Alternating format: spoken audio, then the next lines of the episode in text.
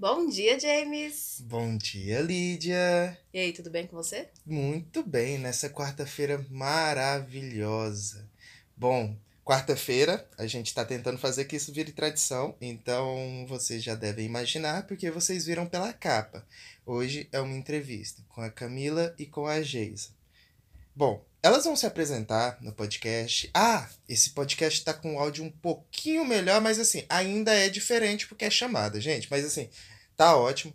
Tá um podcast gigante com uma música linda no fim. Então, assim, é... eu só queria falar da minha parte agora, que talvez eu tenha falado no episódio, mas eu queria ressaltar. A Geisa, ela é minha tia. E isso explica muito as coisas que eu penso baseado na família que eu vim. Então, eu acho interessante poder trazer vozes com as quais eu admiro as pessoas. E como eu falei na entrevista, se fossem só duas amigas minhas, eu já ia ficar feliz com a conversa que foi mas elas são a minha família. Então essa conversa é muito mais importante do que tudo, sabe? E é um especial, porque a gente tá na semana do Dia dos Namorados, mas heterocapitalista. Mas eu acho que trazer um casal assim, alguém que passou por tantas coisas e a riqueza dessa conversa é importante para todo mundo. É, então eu vou falar isentona aqui, né? Porque uhum. não são minhas tias. Meu mãe é parente. É uma entrevista maravilhosa. É sim, você é casada comigo, mulher. Eita, é? Sem grupo de família, pelo amor de Deus. Tá Enfim, é, mas vamos parar agora de falar, porque a entrevista está maravilhosa cada segundo dela. São uhum. duas pessoas incríveis e é isso aí. Fica com o programa agora. Interrompemos nosso episódio para falar da nossa parceira Projeto Nerd a loja Nerd de Mineiros, que conta com mais de 120 modelos de camisetas e canecas de porcelana na temática nerd, pop e geek. Quer conhecer os modelos e ainda participar de promoções? Siga a Projeto Nerd no Instagram, arroba Projeto Nerd Min, com N no final. É isso aí, venha para o lado nerd da força.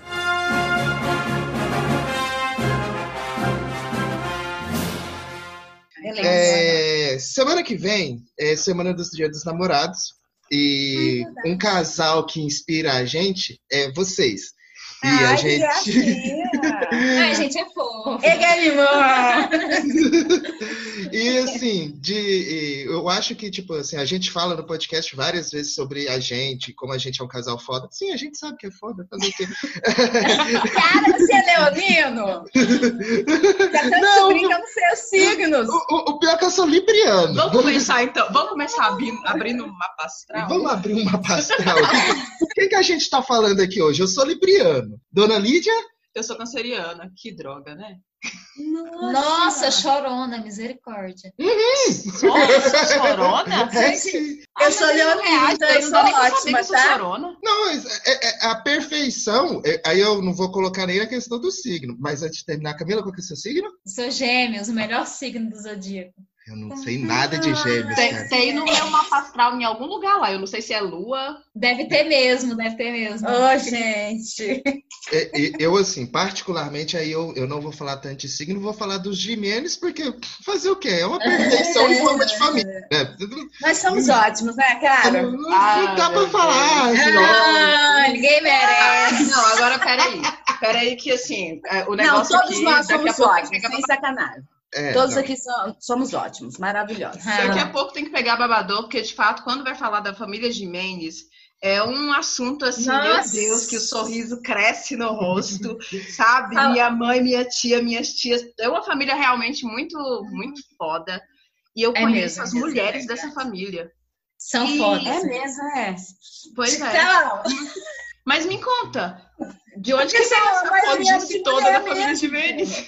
É, é, só, só fazer um contexto histórico, um contexto. Esse pouco tempo atrás, antes da pandemia, a minha mãe veio aqui em Mineiros e ela veio aqui em casa e nós trocou muita ideia dela falando do passado dela, de quando ela era criança. Eu, eu senti maior raiva de não ter gravado, porque era um podcast perfeito. Mas aí tá. E aí, eu tô que ouço delas falar da infância, da infância e da infância.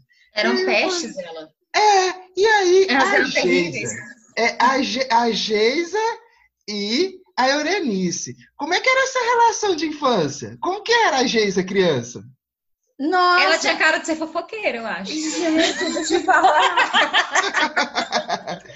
Não, eu era muito tipo, eu era uma pessoa super tranquila, assim, mas sempre fui def é, defensora do meu espaço. Eu, uhum. era, eu era muito boa, muito tranquila, mas interessante que, embora fosse a caçula, ainda sou, né? Quando brigava com minhas irmãs, eu ia como uma galinha choca. Eu brigava em nome delas, tá? Ah, é? Eu ia pro fight, inclusive, principalmente por causa da Edneiva. Eu, Denise e eu éramos muito tranquilas, mas quando brigava com a Edneiva, quem ia pro fight mesmo era eu. Pronto. Você ah, acredita? Mesmo, era, uai, defendia minha família, minhas irmãs, nós éramos unidas sempre. Até hoje, né? É, é bem notável. briga, mas claro que tem que defender, não, não vem, não vem não, brigar é, com essas é, é, aquele, é aquele famoso assim, só eu posso brigar com a minha família, vocês não. Exatamente. só eu posso falar, só eu posso bater, vocês não. É, faz muito sentido. E eu fiquei agora também curioso da Camila. Como é que era a infância da Camila? Cara, eu falo pra Jéssica que se eu tivesse um filho e ele for um terço do que eu era, eu mato essa criança, sério. eu dou para alguém, porque eu era muito terrível. Eu já comecei dando trabalho no parto, porque eu sou a sétima de seis filhos. Eu sou a caçula também. Uhum. E a minha mãe levou um tombo, eu virei, eu fui a única cesárea da vida dela. Já começa por aí. Então, então você já vê que, tipo, não, eu dei muito trabalho, sério. Minha mãe fala umas histórias é. assim de que eu era terrível, terrível. Mas é porque eu sempre tive opinião muito minha, assim. Eu não entendia das coisas, mas eu já batia de frente. Por exemplo, eu sou minha família é cearense. A gente tem uma cultura muito machista enraizada, infelizmente. Então, meus irmãos mais velhos já estavam trabalhando, morava eu e meus irmãos menores. É, mais velhos do que eu, claro. Mas assim, o meu irmão, que é mais velho do que eu, dois anos, é, eu tinha que pôr comida para ele. Eu sempre achava isso um absurdo. Se ele tinha braço, tinha perna, tinha para se servir. Uhum. Então, os meus fights com a minha família, com a minha mãe, era nesse sentido. Ah, não vou pôr. Por que, que eu vou pôr comida para um cara desse que ele tem? Pequenas, ah, é? É, pequenas revoluções. É, eu, eu, era nesse nível. Eu já brigava com os professores machistas na escola. Sempre defendia assim, sem entender o que eu estava fazendo, mas eu sabia que aquilo já era errado, sabe? Aquilo não Aí, sabe, é, é, falando dessa questão da infância, eu sempre, assim, eu sou pouco de gravar as coisas, mas existem uhum. memórias que ficam que você nunca vai esquecer. E como nós estamos vivendo é, essa questão da cor muito evidente, das lutas uhum. mais exacerbadas nos dias de hoje, é sempre tem uma história minha de infância que me marcou e, assim, não é da geração de vocês a, a, música, mas vocês podem pesquisar. O James, que é muito ligado à música, provavelmente já deve ter ouvido, que é uma música do Luiz Calda, que, assim, antes era naturalizado. Hoje nós combatemos, né, é que temos consciência sobre isso, que é aquela nega do cabelo duro, que não gosta de pentear. Hum, então, se você sim, joga lá... E, assim, eu me lembro que na infância eu estava voltando da escola e na pracinha da cidade, nasci em Pedra Preta, para quem não sabe, e aqui em Mato Grosso. E o, o menino passou, antigamente, os pacotes. Nossa, antigamente, eu já denunciando minha idade. Naquele Na tempo! época, se ia ao mercado, se ia ao mercado e voltava com aqueles pacotes de papel mesmo. Uhum. E aí ele passou e cantou essa música. E eu olhei muito assim, eu sempre fui é, muito defensora de quem eu era enquanto ser humano, independentemente do gênero. E aí ele foi cantar essa música e eu peguei, fui para cima dele, ele foi me chutar naquilo que ele me chutou. Eu já peguei o pezinho dele, levantei para cima e já derrubei o menino lá com o pacote de compra. E assim, isso sempre ficou marcado. Assim, é um absurdo, né? Porque eu não aceitava que me discriminasse, que a discriminação fosse em relação ao meu gênero, à minha classe social a minha uhum. cor. Então, assim, já me defendia desde sempre nesse sentido. E o mais interessante é que essa coisa de, de eu sempre é, compreender que, que, que não estava certo veio da minha avó. A minha avó foi a minha primeira figura feminista na minha vida, sem, eu, sem ela saber que ela é. A minha avó, ela tem 90, 96 anos, ela é viva ainda. E uhum. ela sempre falou: olha, você não pode aceitar isso, você não precisa fazer isso. A minha avó até hoje, só pra ter noção, o meu o marido dela, que não é o meu avô, ele que leva café da manhã para ela na cama, ela não levanta. isso. Tipo, é Isso sério. é um exemplo. Isso é um exemplo. É, assim, ela fala, porque minha avó teve um relacionamento muito. O primeiro marido dela foi muito escroto com ela, porque ela fugiu com os filhos para sair do casamento. Uhum. Então, assim, ela acho que com essa vivência que ela teve, ela não queria que os netos também tivessem isso. Então ela sempre falou: olha, você não vai pôr comida pro seu irmão, você não vai fazer nada pro seu padrasto, porque eles podem fazer sozinhos, você vai estudar, você vai fazer isso. Mesmo sem saber que isso já era um tipo de.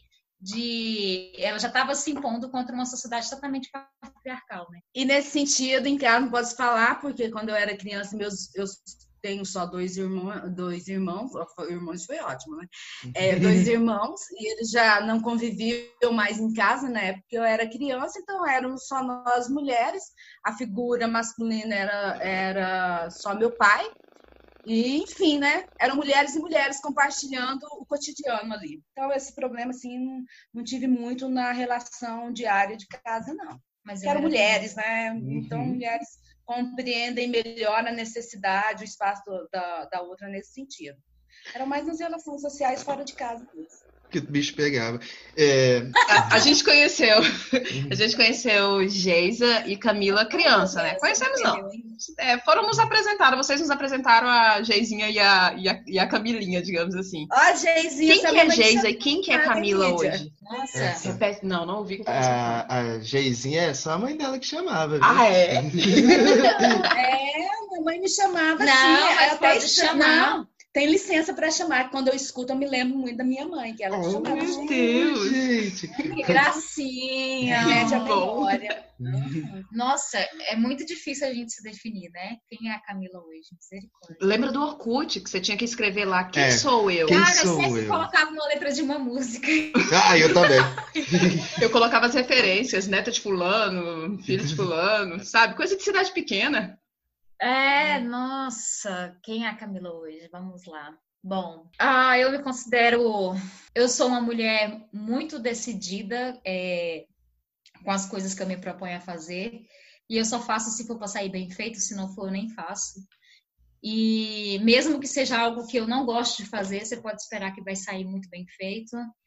É, eu me considero uma pessoa focada, mas não todos os dias, né? Mas principalmente Quem merece. né? É, quem merece. Mas eu, eu sou uma pessoa focada com os meus objetivos. Isso não significa que eu vou fazer esse objetivo todo dia, mas que eu vou. Porque a gente precisa lá, focar no descanso também, tá certo? Exato. O ócio também é, é importante. Demais, demais. Então, e esse, esse negócio um pouco de, de ser focada, de ser um pouco disciplinada, eu adquiri convivendo um pouco mais com a Geisa. Não que eu não tenha tido isso, já tinha, mas isso acaba sendo acentuado. Porque quando a partir do momento que a gente começa a conviver, você começa a pegar um pouco da mania das da outra pessoa. E então, isso é muito. é, é, hoje eu sinto que eu tenho um pouco isso mais acentuado pela convivência. É, eu me considero uma pessoa com uma opinião muito forte e eu não gosto de esconder quem eu sou. Então, eu tenho poucos amigos justamente por isso, porque não é todo mundo que suporta mulheres. Suporta, entre aspas, mulheres com opiniões fortes. Você sempre é taxado como chata, como mimimi, como isso e aquilo. Então, as poucas, os poucos amigos que eu tenho dá para contar e ainda nem preenche a mão inteira, as mãos inteiras ainda. Porque são pessoas que já sabem como que eu sou e é isso mesmo, e foda-se. Já pode xingar aqui, né? Fica à vontade. É, não, não só pode, como é incentivado. Ai, que ótimo! Adoro! Gente, xingar em família, olha que, que honra. É, xingar em família Não é a é, melhor da coisa. hora, né? Isso, eu acho o máximo. É, eu, eu, eu nunca, é, nunca tive problemas com a minha sexualidade, eu, eu sou muito bem resolvida até nesse aspecto. É, e é isso, eu acho que não, é muito difícil, gente. Se você perguntar assim pra mim o que é a fotografia, eu vou te ficar uma hora falando você. Camila, então tá, vai lá, o desafio. Ai. Fotograficamente se defina. Boa! Como eu Ah, E imaginação, cara. você Trans- transforme a sua fotografia em um áudio agora para as pessoas conseguirem identificar você. Poxa, aí disserte em 20 linhas. Ah, Eu sou aquela foto real que vai ter as minhas rugas, vai ser aquela foto com enquadramento fechado, que vai ter o meu olhar bem acentuado. Ao primeiro contato, talvez não seja tão interessante, mas se você parar por uns cinco segundos, você vai começar a observar que eu sou muito além daquilo. Portal da transparência, foto. hein, gente? Coisa que não é, temos hoje em dia, viu? Senhora. Aí sim, agora sim, sem dúvida, agora eu tô muito curioso para descobrir quem é a Geisa. Ah, então, né? Vamos lá, né? Essa é a pergunta mais difícil que se faz. Parece boba, mas é a pergunta mais enigmática que nós temos. Por isso que a gente está fazendo, para a gente não ter que responder. Você fala o que você faz, você fala o que você gosta, mas quem é uhum. é você? Bom, Aí tipo, fica muito complicado, né, de se definir pelo seu crachá, né? De tipo, ah, eu sou. Mas é porque a gente vive uma constante evolução, né? Uhum. É é, o ser é diferente do ter, né? Então, assim, o que eu tenho, eu sei o que eu tenho. Agora, quem eu sou? Bom, como é que eu me vejo hoje? Porque, é, humanamente falando, eu me considero um ser como qualquer outro, em, em constante transformação. Então, eu diria que hoje, quem que é a Geisa hoje? Um ser em transição. E, assim, nesse cenário né, de hoje, eu, me, eu sinto isso mais ainda na pele. Né? Assim, quem que é?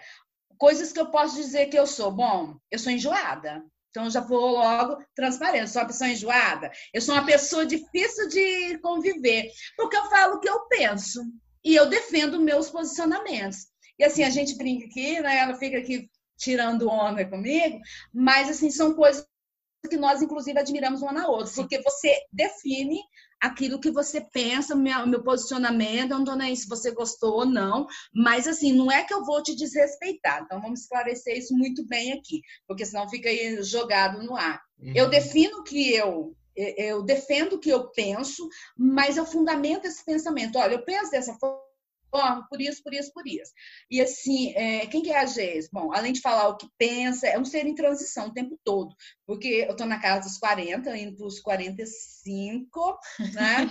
assumindo, assumindo os cabelos brancos, né? o cabelo cacheado. Faz tempo que eu é, passei pela transição, então, assim, é, me desvencilhando dessa coisa da, do capitalismo selvagem. É claro que é difícil você é, se afastar dessas engrenagens, mas assim é mais consciente de questões sociais. Não gosto, não sou uma pessoa que gosta de ficar rotulada, embora certas bandeiras são quase inevitáveis nós não levantarmos, mas eu evito rótulos porque eu defendo é, humano. Eu gosto de falar assim, eu defendo o humano. Então, assim, existem alguns rótulos, como a feminista, é uma coisa que eu sempre discuto aqui com Camila, essa bandeira do feminismo. Eu defendo a mulher, eu defendo o ser humano, mas é, por que, que eu tenho certa resistência com o feminismo? Olha, de falar quem você já tá ainda falar quem se é você já tá indo para outros lugares essa sou eu que falo demais gente quem é a gente fala demais para tranquilo caralho. tranquilo Aí você sai de uma coisa vai para outra enfim né o pensamento vai devagando e aí, sim, é, é uma pessoa que questiona certas bandeiras, como, por exemplo, o feminismo. Por que, que eu questiono algumas práticas práticas é, do uhum. feminismo?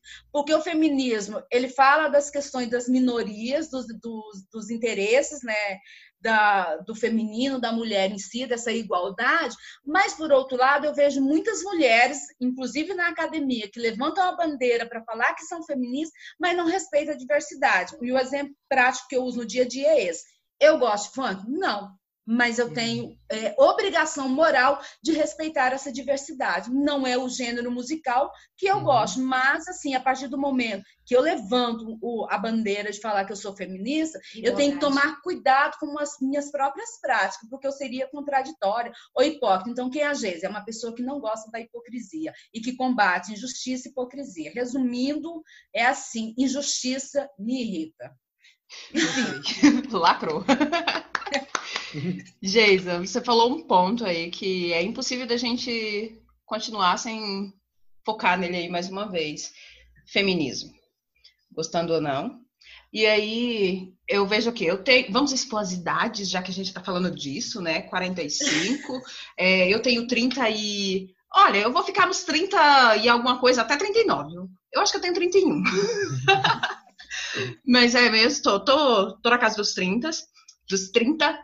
Camila, que idade que você tem? Eu tenho 29. Olha isso, a gente eu sou tá... uma criança. Aqui. Aí eu vou, vou falar assim, o meu ponto de vista em relação ao feminismo. E aí, depois de sete em 20 linhas, qual que é a visão de vocês? A Geisa já fez uma introdução, o trabalho coletivo é bom demais, né? é, e eu vejo assim, em uma fase da minha, da minha vida, é, quando eu estava na adolescência, aquele pico que você sai da, dos 15 para quase 18, chegando perto de ser adulto, que você acha que o mundo é todo seu, e eu via no movimento feminista uma oportunidade para eu me conhecer. Só que, de fato, é muito novo e a gente nunca se conhece, a gente vai viver 100 anos aí vai estar nesse processo o tempo todo, porque a gente está sempre mudando. E eu vejo que o movimento é importante em algum momento da vida da menina, mesmo da mulher, é, mas depois eu fico pensando atualmente mesmo. Eu vejo que é importante eu me posicionar enquanto mulher, assumir os meus desejos, realizar todos eles, ser quem eu sou, né? Igual vocês também dizem, ser quem é, e essa é a referência para as meninas que vêm aí. O movimento feminista, o ativismo feminista é necessário, mas em, é um momento de passagem, é movimento, você passa por lá, depois a sua atitude é outra. Eu me sinto assim, levantar a bandeira cansa, não é? Cansa bastante. E o objetivo é que as mulheres vão se, vá se encaixando nos lugares que elas pretenderam estar, né? Que a gente vá se encaixando. Qual que é o ponto de vista de você? O da Geisa eu acho que já ficou meio claro, né? É, mas qual que é o ponto de vista pensando nisso de idade? Como que é quando você pensa, quando você era uma mulher ainda em formação e agora que você tem essa formação toda? Qual que é a relação? Para mim ou para a Geisa? Ah, vamos. Pra ambas, vai as duas. Continuar aqui, vou continuar aqui. Então, assim, é, essa questão é, falando das bandeiras de modo geral, assim, são, existem bandeiras que são inevitáveis. Eu não sou contra, eu sempre deixo claro, eu não sou contra o movimento. O que me incomoda, isso não é geral, mas existem, assim, pessoas que estão perto de mim e pessoas que, inclusive, estão na mídia, em evidência, levantando essas bandeiras, que é, assumem essas práticas contraditórias. É nesse sentido que é o meu questionamento. Então, assim, eu sempre vou questionar. Não é porque, por exemplo, eu levanto uma bandeira ou defenda um partido, seja do lado A ou do lado B, eu vou fazer vistas grossas para aquilo que eu sou contra. Olha, eu não penso dessa forma, por isso, por isso. Então, assim, mas são movimentos importantes, todos eles são importantes.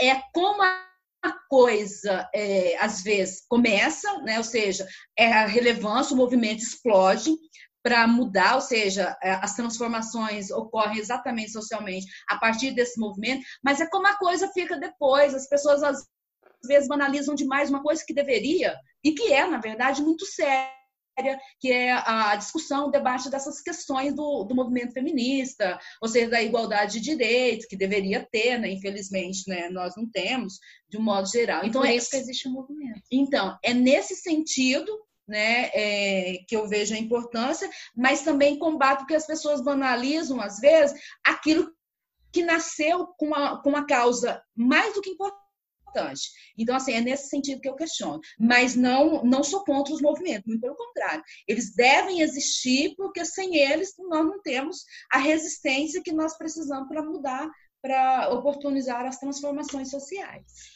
É, eu acho que essa questão da idade, e aí é onde eu acho a maior importância do feminismo, porque você precisa ter um direcionamento, pelo menos para para mim foi assim. É você se desvencilhar daquela cultura que você tem em casa. E a gente sabe que em casa, se tiver um filho e uma filha, quem vai limpar a casa vai ser a filha. Quem vai fazer tudo na casa vai ser a filha, e o filho vai ficar no sofá assistindo TV o dia inteiro. Infelizmente, essa é a nossa realidade ainda. Então, quando tem uma menina, uma adolescente passando por um processo de saber que o lugar dela não é aquele que está sendo imposto o tempo todo, eu acho muito importante, mas também é, sou feminista, levanto a bandeira, tenho as minhas críticas em relação ao feminismo, sempre discuto isso com a Geisa, porque é, a importância do feminismo, na minha visão, é ah, todos nós somos humanos? Ok, somos, mas nós sabemos que nós não somos tratados da mesma maneira. Isso seria o plano perfeito. Não é o plano perfeito, é por isso que existe o movimento feminista, existe o movimento preto.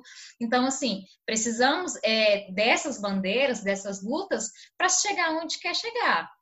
E ninguém nunca chegou, conquistou algo, a mulher, direito ao voto e tudo mais, tomando um chazinho na casa do bom senhor. Não mesmo. Né? Foram com lutas e tudo mais. Então, até hoje, infelizmente, a gente ainda precisa lutar para que coisas básicas a nós sejam, sejam garantidas.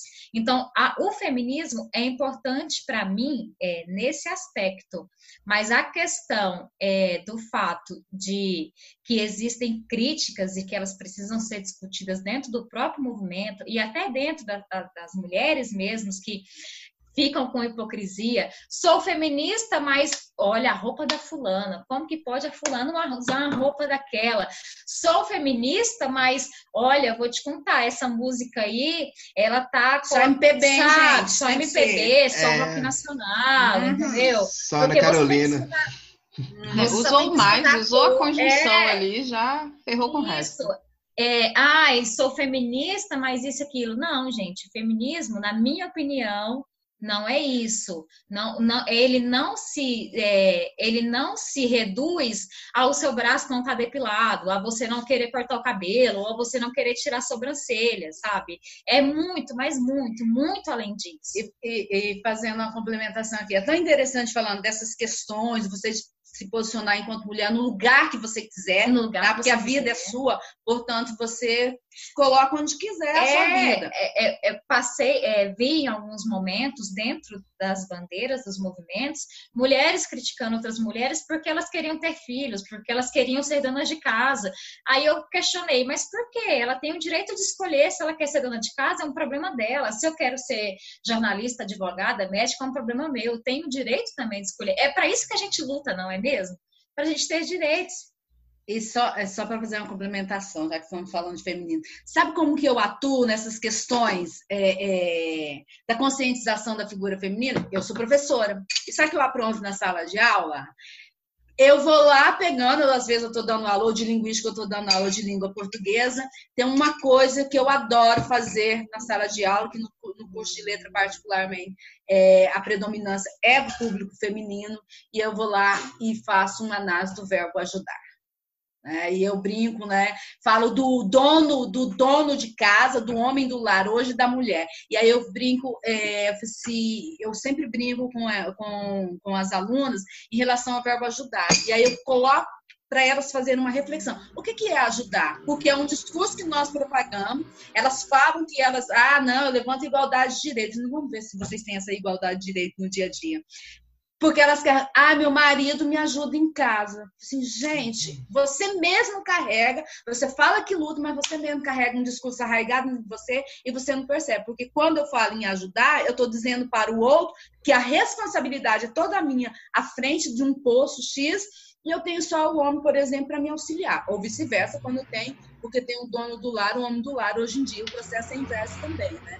E aí elas falam, nossa, nunca parei para pensar sobre esse verbo. Assim, pois é, você fala que faz, defende uma causa, levanta uma bandeira, mas você fala que seu marido ajuda a cuidar da criança. A criança é tanto sua quanto ele. Responsabilidade de ambos. Aí as pessoas dizem, nossa. Aí eu faço uma análise linguística do verbo, discursiva, etc. Uhum. Essas coisas assim, sabe? Enfim. Né? É uma forma que eu entendo que eu também estou atuando essa questão da conscientização é, da figura feminina no contexto social. E eu levo isso para a sala de aula. De uma outra maneira, minhas lutas vão é, percorrendo outros caminhos. Mas, mas não se deve banalizar o movimento, porque não. se nós temos direitos hoje, enquanto mulheres, Lei Maria da Penha, lei, é, lei é, medidas protetivas e tudo mais, é por conta do movimento feminista, sim. E do trabalho, né? Da luta do trabalho começa aí, a inserção da mulher no, no, no trabalho, é, fora de casa, porque ela acumulou, infelizmente, né? Historicamente, ela acumulou o trabalho de fora com o tempo. É triste isso, não deveria ser, que é importante. Eu não nego essas questões, não, mas eu, assim, eu atuo, mas eu brigo, viu, gente? Eu brigo, não se preocupe, não. Se tiver aqui por uhum. FAD, lá, vou brigar. Eu só evito os votos, mas eu vou para a luta, sim, sem sombra de dúvida. Uhum. Eu, eu, acho que a gente pode concluir, então, que o feminismo seria, assim, o enquanto movimento, né? Deixa eu ver aqui. Apareceu, no raciocínio. Apareceu uma mensagem, mas continuou gravando. É tá. porque, assim, vocês devem ter notado que a gente está usando um, um, e-mail chamado coordenação pedagógica. É que o Zoom, é que o Zoom, as cinco primeiras chamadas dele, ele não tem limite de tempo. Mas depois da quinta, ele corta em 40 minutos. Aí a Ai. gente está criando um e-mail para cada gente, chamada. A gente faz cada gambiarra para as coisas funcionarem, que faz ideia. Não vocês não usam o Google Meet? Ah, o Meet o não dá para gravar, só a versão gratuita. A versão é. ah, paga. paga. Aí eu tenho ah, a paga, mas é da empresa. Daí fica. É. É ah, é porque né? eu tenho um institucional. O meu institucional ele grava. grava é. a, gente, a gente tá vendo. É, como a gente tá gostando desse rolê de fazer entrevista, acho que vai ter um Zoom Investir. pago aí. Pelo menos para isso vai rolar. Ah, legal, legal. Mas aqui, só pra gente fechar sobre o feminismo. É, pode ter ficado parecendo para alguém que ouviu que a gente está fazendo uma crítica ao movimento, mas se a pessoa pensa muito bem, vai entender que o movimento é importante porque é união, união na, na quantidade de pessoas. Existe uhum. sim lá, porque a gente está falando de um grupo grande de pessoas que estão tá em fases diferentes de, de desconstrução. Uhum. Então, vai ter lá muitos defeitos mesmo. É, as mulheres negras não são acolhidas como deveria. Tem muita coisa a se debater. É movimento, então muita ideia ainda tem que ser debatida ali dentro. E a gente já está em uma outra fase, né? Digamos assim, é necessário uhum. porque quando você consegue conquistar seus espaços, vai conquistando seus espaços, você é referência para outras mulheres. Isso é importantíssimo Sim. também. O ativismo não sai da gente, né? Não. não. De jeito nenhum. Aí não, agora... Eles... Ah, não, tô falando assim, é só para deixar claro, senão o ouvinte vai pensar exatamente isso, né? Uhum. Não, não, não sou contra, né? Eu só não levanto a bandeira. A Camila ela levanta a bandeira claramente. Eu vou à luta, mas sem levantar a bandeira para falar assim que eu sou feminista. Eu defendo direitos. Levantando Sim. bandeira ou não, eu vou defender os direitos. E reconheço a importância do, não só desse movimento, de todos os demais. Eu vi durante toda essa conversa que eu estou falando com mulheres fortes. Eu tenho uma aqui do meu lado. Eu quero juntar até duas coisinhas que eu anotei. A Camila falou que a Geisa mudou muito a vida dela quando elas se conheceram, que ela passou a lutar mais pelas coisas. E eu fiquei, na, é, eu acredito que as pessoas, quando aparecem na vida da outra, elas acabam mudando as pessoas aconteceu comigo, então é por isso que eu tenho que acreditar. Eu conheci essa é. linda e maravilhosa mulher aqui que me mudou pra caramba. Minha Verdade, tia até sabe. hein, Sou testemunha. é, minha tia sabe muito eu bem. Eu enxando aqui agora. eu, eu, eu, queria, eu queria voltar no início de vocês. Como que duas mulheres fodas assim se conheceram? Ó, oh, fodas, né? é, as duas muito decididas tem uma infância muito semelhante, né? Assim, uma teimosia Também. que leva para frente. Como que foi isso? Ah, quem começa? Ai, gente, eu preciso contar o desaforo do dia que essa pessoa me conheceu, tá? Que eu achei aquilo um desaforo. A pessoa não sabia quem eu era. Assim, é, eu fui dar aula para ela no curso de direito e eu estava lá fora e ela falando mal da professora por causa do horário. Ela não sabia que eu era professora que achava um absurdo que a aula tinha que começar às sete e meia. Não sabia ela que a coordenação me informou que o horário oficial, que era para eu entrar em sala, e eu fui a primeira professora do curso dela, seria às 8 horas da manhã e não às sete e meia, porque como era a primeira disciplina, essa questão da rotina, enfim. E eu quieta lá, 8 horas, 8 horas. Eu sou, eu sou é, muito pontual nessa questão de horário. E falei mal dela eu mesmo. só olhei assim para a pessoa, dei uma olhada assim para a pessoa, assim, quem que é essa criatura? Fiquei quieta, né? Fui embora. A aluna sendo aluna. Foi assim que nós nos conhecemos eu dando aula para foi assim que nós nos conhecemos. E eu já, com o meu termômetro, hum, olhei naquele estilo, estiloso, assim, hum, essa menina, sei não. E essa menina, ó, essa menina me perturbava a disciplina inteira, porque foi concentrada, é, parcelado o curso de direito, que ela, essa menina me perturbava a disciplina inteira. Eu fazia de conta que não estava entendendo, entendia tudo perfeitamente, mas por uma questão de ética, uma questão moral mesmo. Esperei terminar a disciplina. Mas terminou a disciplina, aí outra coisa, o vínculo acabou, mas enquanto eu trabalhei na disciplina, não. Mas assim, ela ficava me stalkeando. Claro. O tempo todo, a disciplina inteira. Eu sou daquelas que fica assim, ó, uh, será que eu vou? Será que eu não vou? Será que eu vou? E assim nós nos conhecemos, curso de direito. Mas aí, quando ela deu a primeira deixa, quando acabou a disciplina, que ela jogou a ética no lixo, brincadeira. Quando acabou a disciplina, aí, é, aí rolou, tipo, a gente estava na comemoração do final da disciplina e rolou.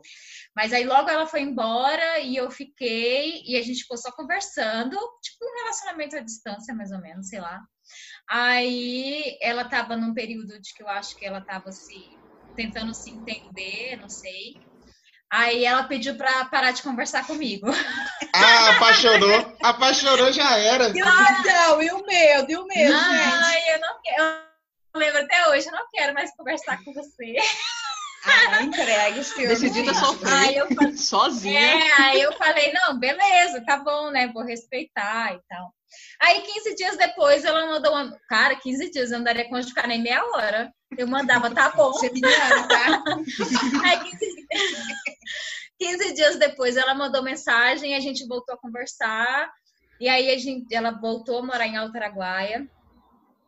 E a gente começou a se relacionar. Mas, assim, por, por, a gente tem personalidades muito parecidas e muito diferentes. Então, nós tivemos que aprender a conviver e a moldar isso também. Olha, peraí. Então, no começo, a gente sofreu bastante com isso, porque a gente é, se desentendia durante o dia, ela me mandava embora, eu ia embora. Entre tapas e beijos, era, né, gente? era, era, era, era. É, aí à noite ela falava, ai, vem dormir comigo. Tá bom, eu vou. Ai, gente, mas só fazendo, fazendo um parênteses aqui.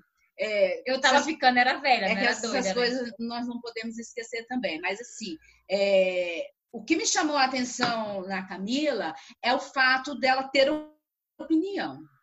Porque eu não tenho paciência com quem não tem é, opinião. Então, eu já olhar para a Camila, já se posicionava. Opa, né? Hum. E assim, a química, aquela coisa que você nunca explica, que surge, enfim, né? Mas assim, é, de cara eu já gostei disso. Ela, ela é muito comunicativa, eu não fico atrás, né? Professor geralmente não fica atrás. O professor E não faz assim, bilhete, escreve carta, É, três essa laudas. questão de se posicionar, isso é muito importante a pessoa ter opinião. Porque pode ter a beleza física que for, pelo menos para mim assim, pode ser a pessoa fisicamente mais bela, referência de beleza, Gisele da vida, mas se não tiver aquele conteúdo, aquela beleza intelectual, social, para mim não rola. Então, assim, É. de cara eu já vi isso em Camila e assim, eu disse, opa, E, a, Acho que é por o- aqui que e eu o- vou. e o mais engraçado é porque, assim, nós fizemos o processo inverso. A gente teve tudo para discutir o que a gente discutiu no período do namoro. Então, quando a gente foi morar juntas, eu falei assim, porra, a gente já... Todo dia ela terminou comigo. Se a gente for morar juntas, cara, eu vou embora todo dia dessa casa, né? Vai ser inferno. E vai pra onde, né? É, é, vou- vou agora eu vou com a sair de casa. É, vou morar com a pessoa que vai mandar embora todo dia, né? Enfim. Mas aí foi totalmente contrário. A gente veio morar junto, a gente decidiu morar juntas e acabou, né, amor? Assim, acabou. é. Com certeza. Em vista do que era, que a gente, realmente nós somos todo. Não revele, não revele os percalços Não. da vida aí- cotidiana. Quando você começa a morar junto, aí você já começa a ver melhor quem é a pessoa, o jeito dela, as particularidades. Uma coisa é namoro, outra coisa é você conviver todo dia com a pessoa. Você começa a se confundir com a pessoa, né, Camila? É, você começa a respeitar os espaços. Então, isso.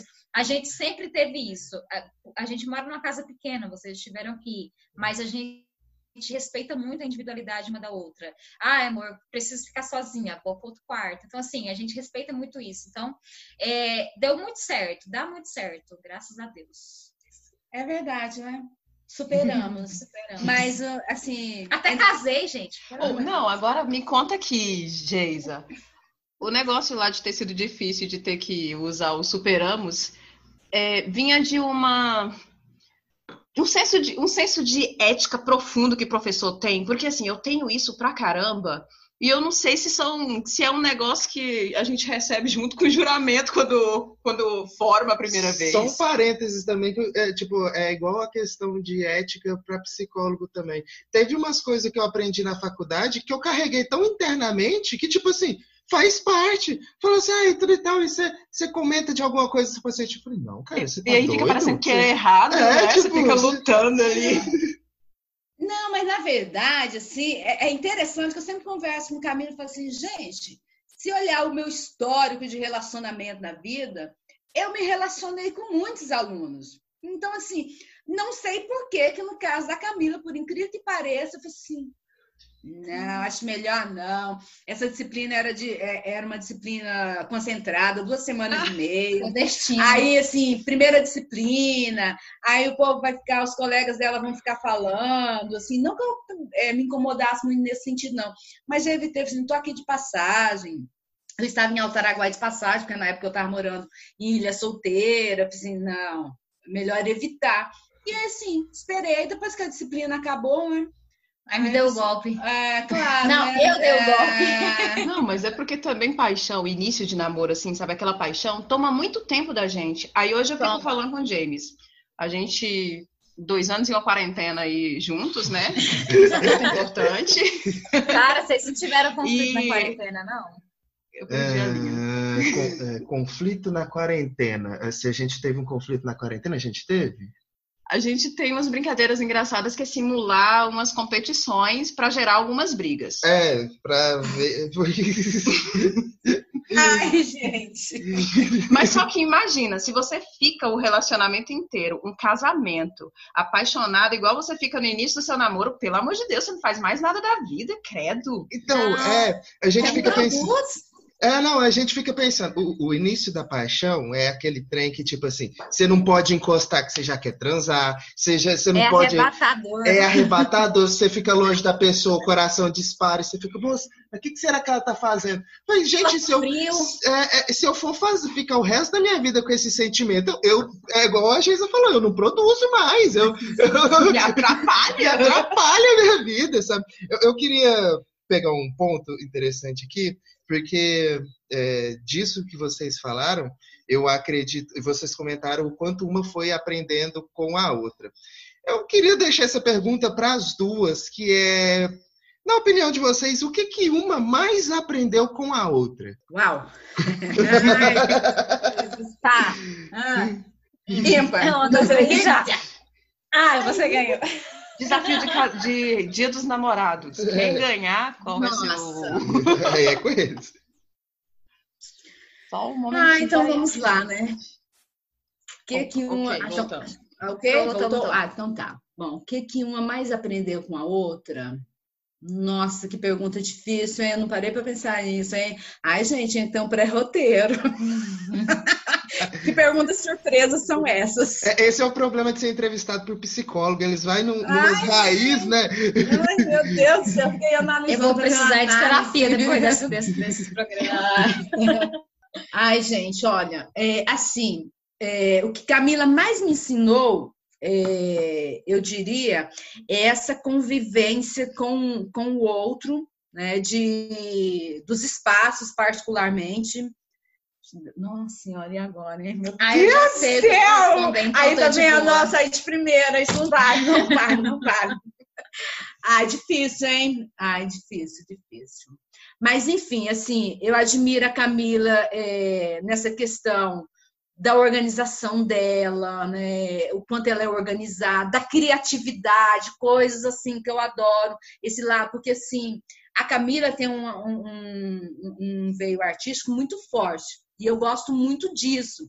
Então, assim, ela me trouxe mais para essas questões que eu gosto. É, deixa eu ver o que mais. Ah, meu Deus do céu! Quanta responsabilidade! Ai, Cheyenne, isso é uma brincadeira particular. Ai, Cheyenne, que pergunta. Ah, mas, enfim, vamos lá, né? Pergunta difícil, tá vendo? É como perguntar quem eu sou. Mas, enfim, não, é, brincadeiras à parte, o que a Camila mais me ensinou, na verdade, me ensinou e reforçou né, é, essa questão de respeitar o espaço do outro, porque nós temos muitas diferenças é, de geração, inclusive. Né? Então, assim, se tem uma coisa que ela me ensinou é, e que eu aprendi, porque às vezes é muito bravona, todo mundo fala que eu tenho um rótulo que eu sou a brava da família. Mas eu é. levo esse rótulo. Mas né? é mesmo. Nossa, que horror! Mais um selo, ó. Não não sei, né? Depois a gente discute sobre isso. Mas Camila, assim, me ensinou muito é, a conviver, a respeitar essas diferenças de geração. Porque no começo nós tivemos muito embates exatamente nesse sentido. Então, o que, que ela mais me ensinou? Esse respeito às diferenças de geração. Aprendi demais com ela.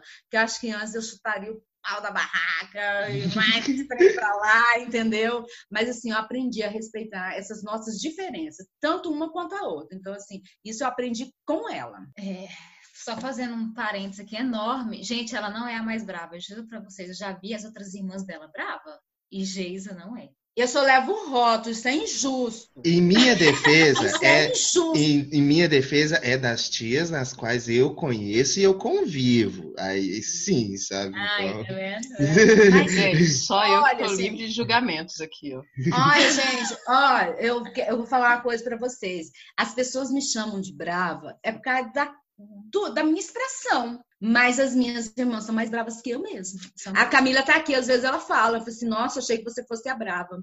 Quando ela vê, inclusive Dona Eurenice, mãe de Jamie, é muito mais brava que eu, se for olhar nesse, nesse aspecto aí. Mas enfim, vamos lá, Camila. Ah, essa resposta não é tão difícil para mim, porque eu admiro muitas coisas na Geisa, mas essa é o que ela me ensina todos os dias é, eu conheço a trajetória de vida dela, no, é, que ela sempre me conta a, a, a, história da vida dela enquanto mulher, enquanto profissional e tudo isso.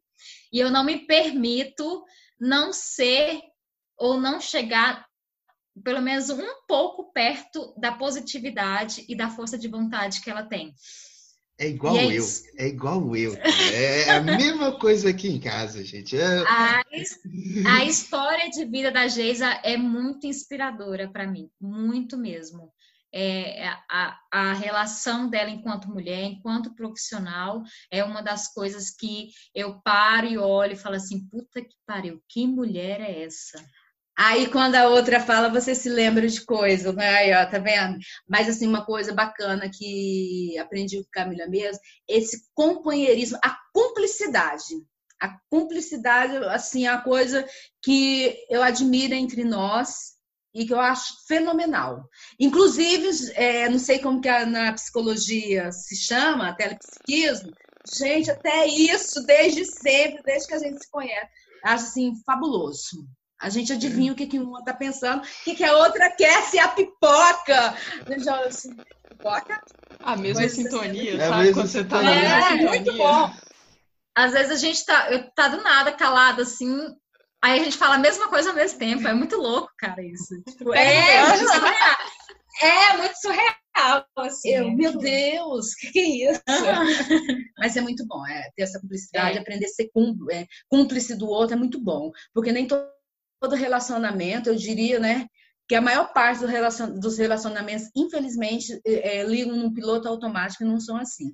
Então, essa é uma coisa muito boa, que ser, ser companheira da, da outra pessoa, cúmplice com a outra. E a gente nunca, nós nunca fomos iludidas, né? A gente nunca não. foi iludida.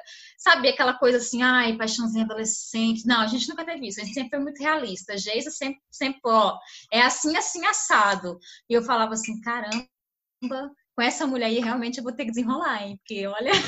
Ela me enrolou no começo, viu, enrolei, gente? Enrolei. Mas ela me enrolou pra caramba. Assim, vou desenrolar, não tem os enrolados?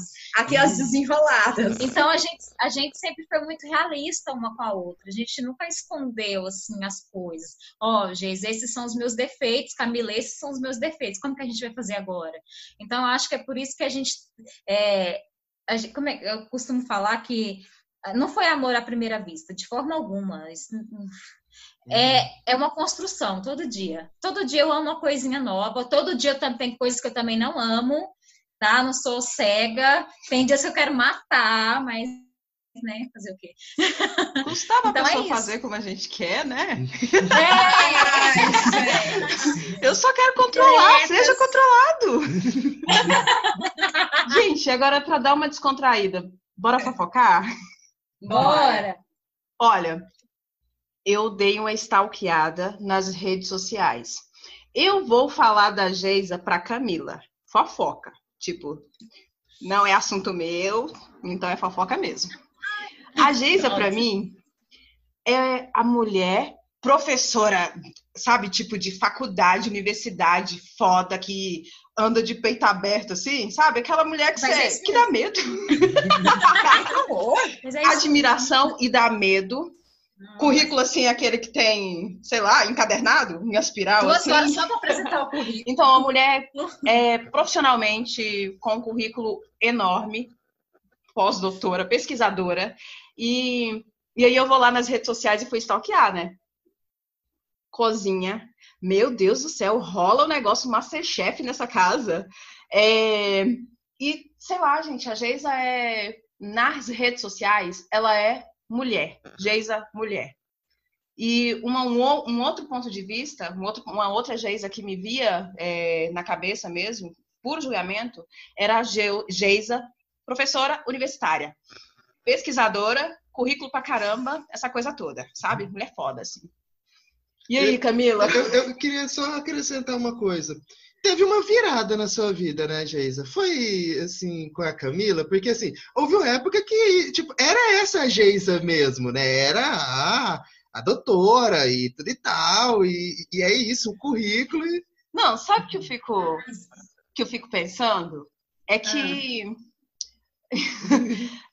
eu tô, eu tô no momento fofoca mesmo, porque eu fico pensando assim que tem coisas aí, essa Geisa toda poderosa, que sou eu, é a visão que eu tenho, eu não tô aí dentro, eu não tô no cotidiano de vocês. Então é a Camila que sabe, sabe? Uhum. São detalhes da Geisa que a Camila que sabe que nem a própria Geisa parou para observar. Camila, fofoque para nós, quem é a Geisa? Aí deixa a Camila fofocar, depois eu respondo a, ao questionamento do James. Uhum. A, a Geisa hoje a Geisa tinha muito disso mesmo no começo, quando eu a conhecia. Mas eu acho que era meio que um escudo, era uma proteção. Então, hoje, a Geisa, ela sabe separar os espaços. Então, hoje, ela nem sonha em ser a Geisa, professora fodona e tudo mais, é, tendo uma conversa dentro de casa comigo. Ou seja, eu sou maior que você. Aqui não existe isso mas no início da nossa relação eu sentia um pouquinho isso, talvez nem ela mesmo sabia, mas talvez por mim mesma, por falar assim, poxa, é uma mulher foda, e eu sou aqui uma mera acadêmica, nem graduação eu tenho ainda. então, acaba que às vezes a pessoa nem passa essa imagem, você mesmo cria essa imagem. Mas é, a Geisa, hoje, no cotidiano, junto comigo, ela é uma pessoa que me impulsiona muito. E às vezes eu dou essa viajada, tá? Eu que dou essa viajada. Eu falo, ah, mas você, né, tem o currículo tamanho do mundo, eu só tenho uma folha, né? Uma lauda e meia só. E olha lá. E ela fala, não, mas você é ótima nisso. E ela tá sempre me lembrando é, no quanto eu sou boa naquilo que eu me proponho a fazer. Então, isso é muito da hora mesmo. É, e ela se desvencilhou, a Geisa das redes sociais, hoje está mais humana, e eu acho que eu ajudei um pouco isso, eu contribuí, porque ela tinha muito medo, ah, eu não vou postar isso, porque que as pessoas vão pensar de mim? Eu não, tem que postar, entendeu? E foi um trabalho meio que reverso, porque a Camila, antes da Geisa, é, principalmente nas redes sociais, era muito egocêntrica. Era, é tipo, sabe a mulher da selfie? Era eu, mano. Eu queria mostrar. É, sério. Eu passei por essa fase. Eu queria mostrar a minha vida 24 horas na, nas redes. Então, assim, isso é, é muito estranho quando você para para analisar tudo. Então, acabou que eu humanizei um pouco mais as mídias dela, dela e acabei que eu me profissionalizei mais nas minhas. Então, é, foi uma troca. Mas é, a Geisa profissional é totalmente diferente da Geisa que mora comigo, que divide uma vida comigo. São relações diferentes. E ela nunca me colocou abaixo, sempre foi realmente, tanto é, ela como professora e acadêmica, sempre foi uma relação bem tranquila. Se isso aconteceu um dia, foi eu mesma que criei. Pô, mulher foda, né? Será que eu vou dar conta? Do conta? Não, eu sou fraquinha, acadêmica, não tem nem, tem nem graduação direito. É, tipo isso. E às vezes, cara, é muito engraçado. Tem uma coisa que acontece que às vezes a gente tá brincando e ela fala umas palavras difíceis, cara. Eu nem sei o que é essa porra. Eu tenho que pesquisar no dicionário. Aí eu brinco, Siri, por favor, o que significa? Coloque numa frase. Aplicação numa frase, por favor. É. Soletre para mim, é tipo isso. Mas é tranquilo. Ai, ai. Mas então, né, fazendo parênteses aí para a próxima virada da fofoca. Uhum. Bom, é. Ah, teve, com certeza, né? Então, assim, como eu disse no começo, quem que é a Geisa? Em transição. Uhum. Acho que nós vivemos em transição o tempo todo. Eu sou aquela metamorfose ambulante. Então, assim, com certeza teve uma virada e conhecer a Camila.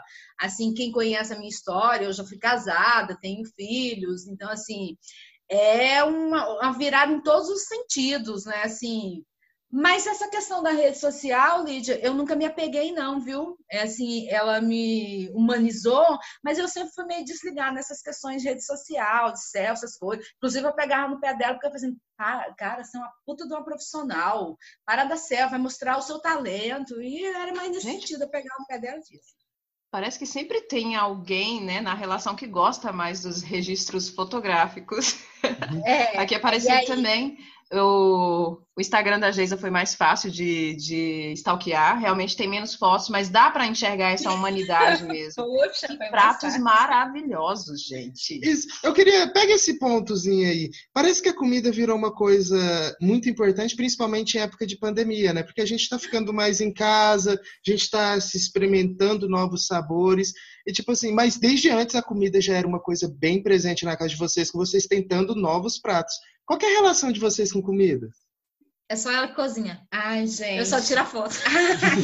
ah, mas assim, é, é, interessante que eu não gostava de, assim, todas, todas é, em casa é, é, foram ensinadas na arte de cozinhar, vem bem aquela questão tradicional de, de, desses lugares, desse nicho de ensinar a cozinhar, enfim, né?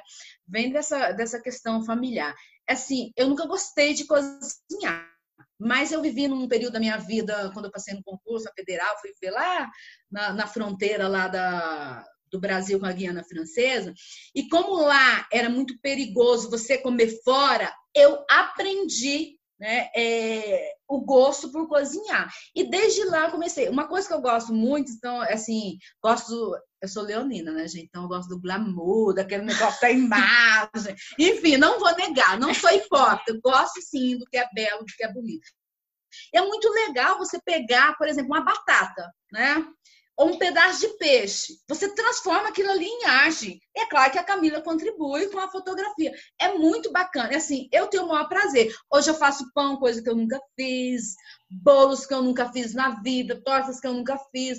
Esse negócio da pandemia, esse negócio da quarentena, isso se tornou mais evidente. Porque assim, eu já gostava então de cozinhar, porque eu aprendi a gostar de cozinhar com a necessidade.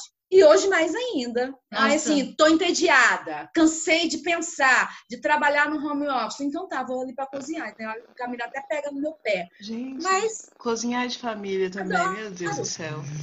Adoro.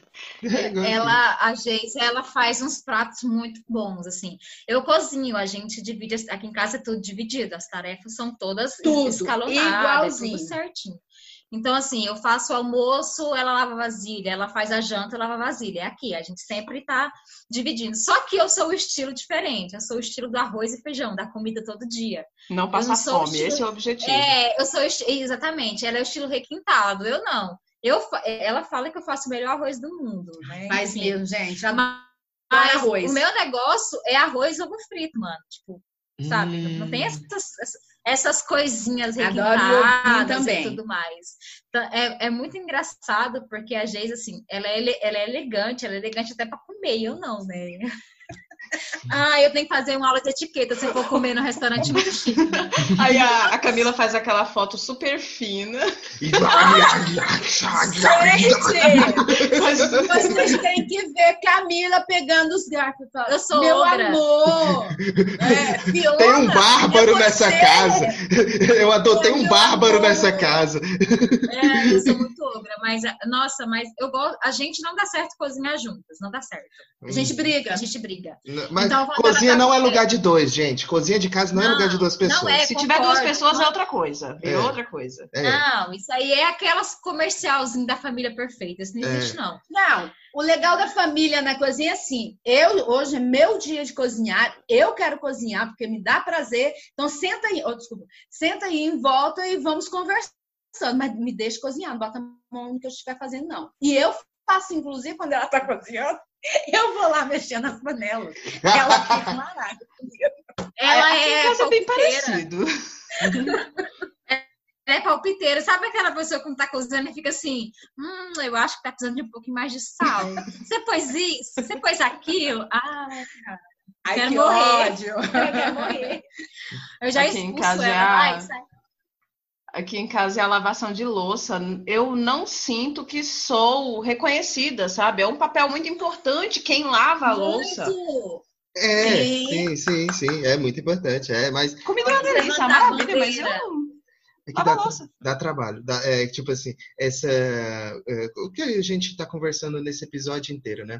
A vida a dois, ela, ninguém falou que essa é uma vida fácil ela é uma vida de concessões. A gente abre mão um pouquinho da gente todos os dias, sabe? E ganha algo totalmente novo de volta, saca? E tipo, olha, que, que trem legal, sabe? Uma coisa muito interessante que eu queria trazer aqui é essa relação de vocês com o trabalho de vocês, sabe? São de duas áreas completamente diferentes, embora a Camila esteja estudando direito. E, e, mas vai para áreas diferentes, professoras e tal. Eu queria que vocês falassem um pouco mais da sua relação com as profissões. Vocês gostam do que fazem? É, vocês se sentem realizados no trabalho de vocês? Ai, gente, posso falar? Pode. desabafo de Ai, gente, professora. eu preciso desse desabafo. Diários de uma professora, diários é, de uma professora em quarentena. É tão interessante que logo no começo da quarentena eu falei algo para a Camila, assim, aquele bombardeio de informações que, assim, eu fiquei meio, meio neurótica no começo mesmo, muito preocupada, aquela faixa etária de quem estava se contaminando, o grupo de mulher é, muito predominante no estado de Mato Grosso, a faixa etária coincidia com a minha, eu fiquei meio neurótica. E aí, assim, essas crises, né, é, no caso é uma crise mundial, é, é, mundial essas crises vêm é, para nos fazer refletir. E eu parei muita coisa para refletir. Eu sou da área de humana, defendo a importância, sem sombra de dúvida, né, da, questão das humanidades. É, mas aí eu comecei a me questionar: o que eu, né, assim, essa loucura do pesquisar, essa loucura da professora universitária, do pesquisar, de fazer pesquisa, extensão, de publicar, essa coisa que o tempo todo nós somos pressionados na academia. Porque você tem que bater meta de publicação e ser muito cobrado, porque seu currículo é olhado ali. Se você quer fazer um concurso X, concorrer a certas coisas, você tem que atingir determinadas questões no currículo. E aí eu parei para me pensar. Aí, em certos momentos, deu vontade de jogar tudo fora parar como o tempo parou nessas questões, nesse ponto de interrogação que se colocou em relação à questão sanitária, mas eu creio que muitos passaram por isso. Nessa questão assim, o que, que é a minha profissão, afinal de contas? O que, que eu tenho para contribuir? Em alguns momentos eu cansei, falei assim, olha, não quero mais trabalhar com o outro, não quero mais é, ficar dialogando com o outro, tudo isso passou pela minha cabeça, sabe? Assim, aí ah, não quero mais mudar o outro, não. Estou cansada de discutir, porque eu trabalho com linguagem o tempo todo, é, é, é, diálogo, enfim, né? E assim, eu fiz esses questionamentos. Ah, não quero mais trabalhar, mudar a vida do outro, não. Mas no fundo, no fundo, esses são os momentos de, assim, acho que é o efeito mesmo né, que se tem dessas questões. Mas é claro, depois você volta, não, mas a vida continua, você vai se readaptando, os reajustamentos ou os ajustamentos que você faz na vida. E assim, pensei nisso? Pensei. Então, assim, como profissional, passei por isso. Aí hoje eu escolhi, descobri outros lugares, por outro lado, também descobri o quanto que a questão do acesso tecnológico me permitiu outras oportunidades, inclusive de pesquisa porque o meu grupo de pesquisa fica lá em Araraquara, no estado de São Paulo, e hoje eu posso participar do meu grupo de pesquisa, ele lá e eu cá. Então, assim, isso foi muito bacana, porque eu senti essa questão da logística, de, é, daquilo que eu pesquiso, da participação, da inserção nessas grandes universidades, porque o que eu pesquiso está lá, não está aqui. Então, assim, eu não tenho um espaço aberto para pesquisar por aqui. Enfim, são essas questões profissionais. Em termos de profissão também nós estamos parados. Hoje a universidade está dando um curso de formação e eu tenho é, nesse sentido, é, eu me sinto privilegiada e orgulhosa da Universidade do Estado de Mato Grosso, que ela está formando o profissional primeiro nas tecnologias para mexer com essas plataformas, e só depois gente, nós não vamos voltar primeiro nós vamos preparar da base. Então, assim, como é que isso vai ser aplicado? Ela também não divulgou. Mas, por outro lado, ela tem um ponto, na minha opinião, ela ganhou um ponto comigo, que é essa questão da formação. Estou participando, estou participando de pesquisa, lendo outras coisas, estou mexendo com um pós-doc, enfim, tá? Mas tive essas crises é, é, não sei se passageiras ou não, nós vamos descobrir ainda se, ela, é, se é uma crise passageira ou não, profissionalmente falando. Tipo assim, olha, vou fazer outras coisas, porque eu mexo com revisão, acho que eu vou ficar só com a revisão trabalhando em casa, cansei de transformar a vida do aluno, enfim. Eu passei por essa fase, não sei se ela está resolvida, né? enfim. Às vezes tem dia que dá baca, eu sento ali fora olhando os tucanos e fico pensando na vida. Mas, Quarentena mas, meio atípico, né? É, é meio é. atípico. Meio... Eu queria colocar assim só para você.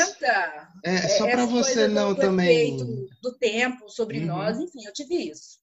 Pra, é, que, tipo assim, não se sinta mal, é meio que todo mundo está passando por isso, inclusive eu como psicólogo, saca? Eu pensei muito na minha profissão e, tipo, não na questão da relevância, porque a relevância a gente entende, psicólogo, ele é relevante principalmente num tempo como esse, mas fiquei pensando em quanto o papel do psicólogo nesses momentos, sabe? Qual deveria ser a atuação de psicólogo? Então, assim, essas crises bateram em todo mundo. Ai, sabe? gente, eu já queria deixar de ser professora, mas é uma coisa que está tão dentro, porque a gente fala que é professora, não que está professora. Então já começa por aí. Uhum. Então, enfim.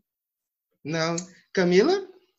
Ah, o meu trabalho, eu trabalho atualmente com fotografia e eu não sei, eu acho que eu preciso saber separar certas coisas. Por quê? Porque a fotografia, eu sou muito romântica com ela. Então, eu preciso começar a olhar a fotografia de um modo mais comercial, vamos dizer bem. É necessário que eu, que eu faça esse trabalho. E por eu ser muito romântica, isso me atrapalha às vezes, comercialmente falando. E eu poderia fazer isso, na verdade, eu vou fazer isso pro resto da minha vida. Comercialmente, sim ou não. É uma coisa que eu vou levar para sempre. Fotografia, para mim, é, é eu falo para a Geisa, não é só um trabalho, é minha válvula de escape. Apesar de que nesse momento ela é, ela não é necessária. Eu sei que não é um serviço essencial, principalmente a fotografia que eu vendo, né? Que é uma fotografia de autoestima e tudo mais. Mas a, a fotografia, ela é para mim Ai, gente, olha, eu sou romântica, tá vendo? Não consigo Ela chora, viu, gente? Sério, eu pesquiso, eu estudo a fotografia, eu tenho o prazer de ficar horas e horas estudando, praticando, tirando foto dos meus gatos, de tudo, porque eu realmente gosto. Eu, eu, se deixar, eu só fico por conta disso. E o direito? E o direito, para mim, é.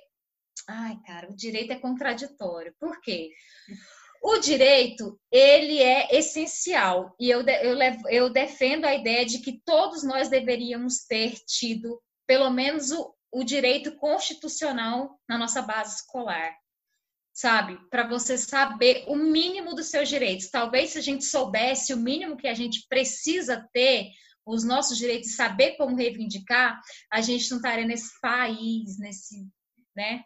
Talvez, não sei. Mas o direito, para mim, é uma relação de amor e ódio, totalmente. Porque é um conteúdo, é um curso extremamente fascinante, teoricamente falando, mas o que eu mais gosto no direito, que é a área penal, é o que mais me decepciona, porque eu sei que na prática aquilo que está escrito não serve para nada não serve para nada, porque os nossos direitos humanos são rasgados, pessoas é, vivem sofrendo o tempo todo encarceramento exacerbado, e isso me, me decepciona muito. Aí é onde entra a relação do ódio. É por conta disso. E eu estava até brincando com a Geisa, A gente participou do programa da Carol, da Carol, nas vozes dela, e ela me perguntou qual era o meu medo, e eu respondi cobra. Mas, na verdade, o meu maior medo é de ser presa. Porque eu sei como é que funciona o sistema. E puta que Ou como é que ele eu não tá... funciona, né? É, como é que ele não funciona. Então, isso me decepciona muito por ser uma coisa que eu gosto muito, ser muito fascinante, que é o direito penal em si, e você saber que na prática é, é um nada, é, é totalmente esquecido, é, é só o preto que ocupa, a justiça é só para os brancos. Então, essa questão do direito é uma relação de amor e ódio. Estudar é maravilhoso, é envolvente, mas a prática é extremamente decepcionante. É, vamos lá, a gente entrou aqui agora num assunto que, vamos falar assim, é o mais importante, principalmente nos últimos dias, que é, querendo ou não, a política. Todo ser humano é um ser político e a gente vive política, respira política. Política não é só uma coisa de eleições. Eu queria que vocês falassem um pouco de quando que vocês começaram a se interessar, ser um ser político, a se interessar politicamente, qual a importância de hoje em dia, por exemplo, para alguém que está ouvindo esse podcast falando assim, ai, velho, eu acho chato política, política, eu não aguento essas coisas. Qual é a importância da política para vocês? É, é, interessante é, quando você fala da questão da política, porque quando você usa o termo política, a pessoa só pensa em partido. E não é isso. Né? Eu vou voltar lá em Platão, quando ele fala na filosofia, Lídia, quando Platão fala que o, que o homem é um ser político por natureza, o homem né, é um ser social e é político por natureza, é inerente a ele essa questão do ser político e é da atuação social. E assim, e as pessoas toda vez, assim, o termo já ficou tão é, arraigado, banalizado. ressignificado, banalizado, porque política não é, não está falando de partido. Né? Ali são práticas da política, desdobramento das práticas políticas. E assim, eu, eu acho não, né? Eu tenho certeza que a criação que eu tive, que é da conscientização, a partir do momento que você é consciente do mundo ao seu redor, das práticas sociais, do seu lugar no mundo, dos seus papéis sociais, você já está fazendo política. Né, no termo mais geral, no sentido mais geral desse termo. Agora vamos pensar é, nas estruturas governamentais, trazer bem para hoje. Se bem que ontem é, eu vi, até mostrei para a Camila no Quebrando Tabu, um vídeo do Agostinho Carrara, do Pedro Cardoso lá.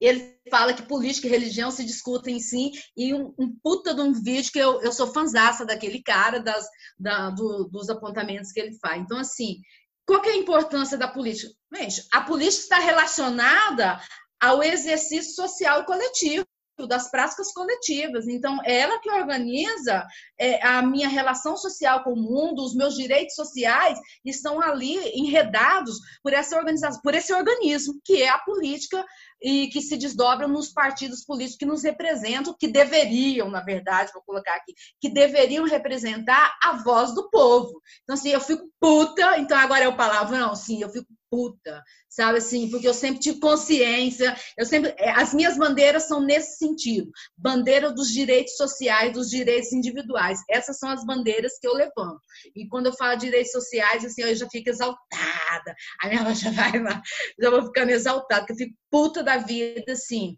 infelizmente, é, é, a massa deveria e que não tem, né? Assim, porque a política, o termo foi tão banalizado que se tiraram as, as disciplinas disciplinas que discutiam essas questões, a filosofia, a sociologia, porque não quer educar o povo e assim são disciplinas que trabalham essas questões do que que é política, das ações políticas, das práticas políticas.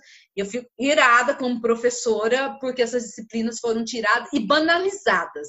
Então assim, ai, ou se, é a mesma coisa, a mesma coisa que se fizeram, que eles fizeram com disciplinas como a sociologia e a filosofia, que eu sempre fui apaixonada, tanto por uma quanto para outra, porque eu reconheço a importância dessa formação humanística, porque são exatamente as disciplinas bases humanísticas que nós deveríamos ter acesso que não, e que não temos, como se faz também em relação a quem faz pedagogia quem faz letras, né? enfim. Então, assim, qual é a importância da política? Da conscientização, porque me torna consciente do meu papel social. E, assim, se a gente vê o caos é, político, partidariamente falando, esse desgoverno, esse pandemônio, que foi um termo que esses dias meu amigo da literatura utilizou comigo, que eu achei ótimo, você, você vive uma pandemia que é sanitária, um demônio que é na, no, no, na perspectiva política. Então, assim, eu fico muito triste de tudo isso que está acontecendo. E, assim, hoje mais ainda, né? Porque nós temos uma situação que é um pandemônio mesmo, esse caos político que entristece, essa banalização do país, a destruição do Estado, do modelo de Estado, do Estado democrático de direito, porque é isso que eu vejo acontecendo no, no, no, país.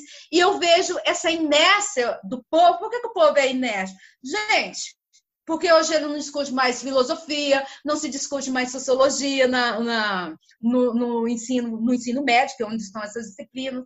Na faculdade se banaliza, mesmo na, na, nos anos iniciais, toda essa formação humanística. As pessoas não têm formação humanística. Então, assim, é Maria vai com as outras, ou seja, compra sem analisar. Enfim, então, não sei nem o que dizer mais, sabe? Assim, me entristece tudo isso. A palavra é. Eu fico entristecida com tudo isso, com esse caos que nós estamos vivendo, enfim, essa falta de consciência, enfim, dessa destruição do nosso Estado, do nosso Brasil, do nosso modelo de Estado, que deveria né, ser o Estado democrático de direito, e de direito nós não andamos tendo ultimamente nada, cerceados o tempo todo. E a, as mídias sociais, elas, elas têm um papel fundamental nisso, porque a partir do momento que se prioriza a vida de um tal artista em detrimento de informações que são de extrema importância do Brasil, hoje você entra no Twitter, hoje mesmo eu entrei no Twitter, qual é o trend, o, como é, trend topic lá? A vida da Luísa Sonza. Porra, né, Puta mano? pariu! Mais de mil pessoas morrendo, o governo tirando os números, alterando os dados lá. Omitindo, né? Omitindo os dados da, da do. Do, número de óbitos do, do, site do Ministério da Saúde e as pessoas preocupadas com a vida de um artista. Então, assim, as mídias sociais, ela, de certa, de certa forma, elas deixam a gente, elas, elas mudam as nossas prioridades, né? Elas Esse mudam, elas, poder, né? elas modificam as nossas prioridades. Então, a partir do momento que você se interessa mais por a vida de uma pessoa que nem sabe que você existe, não que os governantes também saibam, mas eles foram colocados lá teoricamente, para governar para todo mundo, independente se ele conhece ou não, né?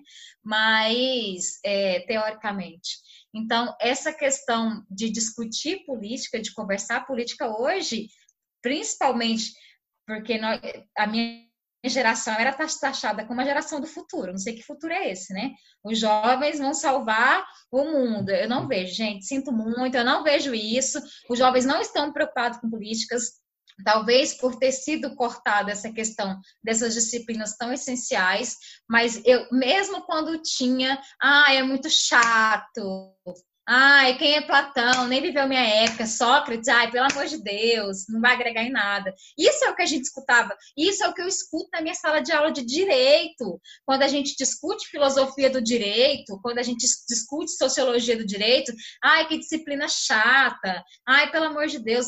E assim, são são coisas, disciplinas importantes para se humanizar a profissão, para se humanizar é, a sua relação com o outro, o seu convívio social. A política é isso, mas hoje não. Ou é você, ou, na verdade, você nem é mais tipo um partido. Ou você é, é Lula ou você é Bolsonaro.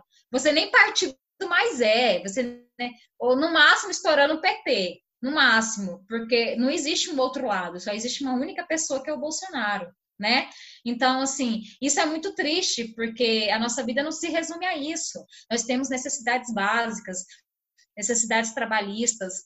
Enquanto a gente está aqui de braços cruzados, preocupado com a vidinha do artista, eles estão fazendo o que eles querem lá no Congresso. Você entendeu? Votando vários projetos. Exatamente, te retirando diversos direitos para que uma lei mais é, que infringiu mais os direitos humanos do que a, lei, a nova lei trabalhista não existe.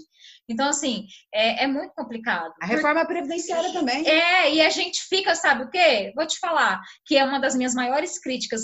Fica, é, é importante? É, mas fica movimentando só na internet. Claro que agora a gente está vivendo um momento que meio que impede da gente agir um pouco mais, ir para as ruas e tudo mais, mas fica só aquilo logo cai no esquecimento. As mídias sociais é o imediatismo. o que se discute hoje já não é mais importante daqui meia hora. E eu sinto isso na pele no meu trabalho. Se eu posto uma foto, eu tenho que saber qual é o horário que eu tenho que postar para ela ter relevância. Eu tenho que saber qual é o público que eu tenho que atingir, porque eu sei que daqui 15 minutos ela não vai interessar mais para ninguém. E isso acontece com os nossos direitos, com as nossas lutas, você entende? É muito complicado, e, gente. E, pensando nessa questão aqui do, do, do, conceito de política, né, que as pessoas confundem com partido político, são coisas distintas, né?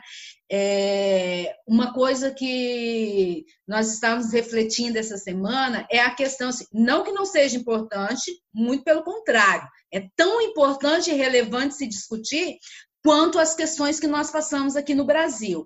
Essa luta é, é, pelos direitos contra o racismo, o preconceito que vem ocorrendo, as manifestações que vêm ocorrendo nos Estados Unidos e em outros países do mundo afora, são importantíssimas, defendo e defendo, defendo, defendo, né? Ou seja, eu carrego a negritude na minha pele, eu sou preta, eu nunca disse que eu era morena, eu sempre disse eu sou preta, tenho pé, tenho minha raiz na senzala e tenho orgulho disso, porque faço parte da construção desse país. Se esse país existe, ou seja, existe é a minha cor, né, que ou seja, que sustenta a infraestrutura desse país.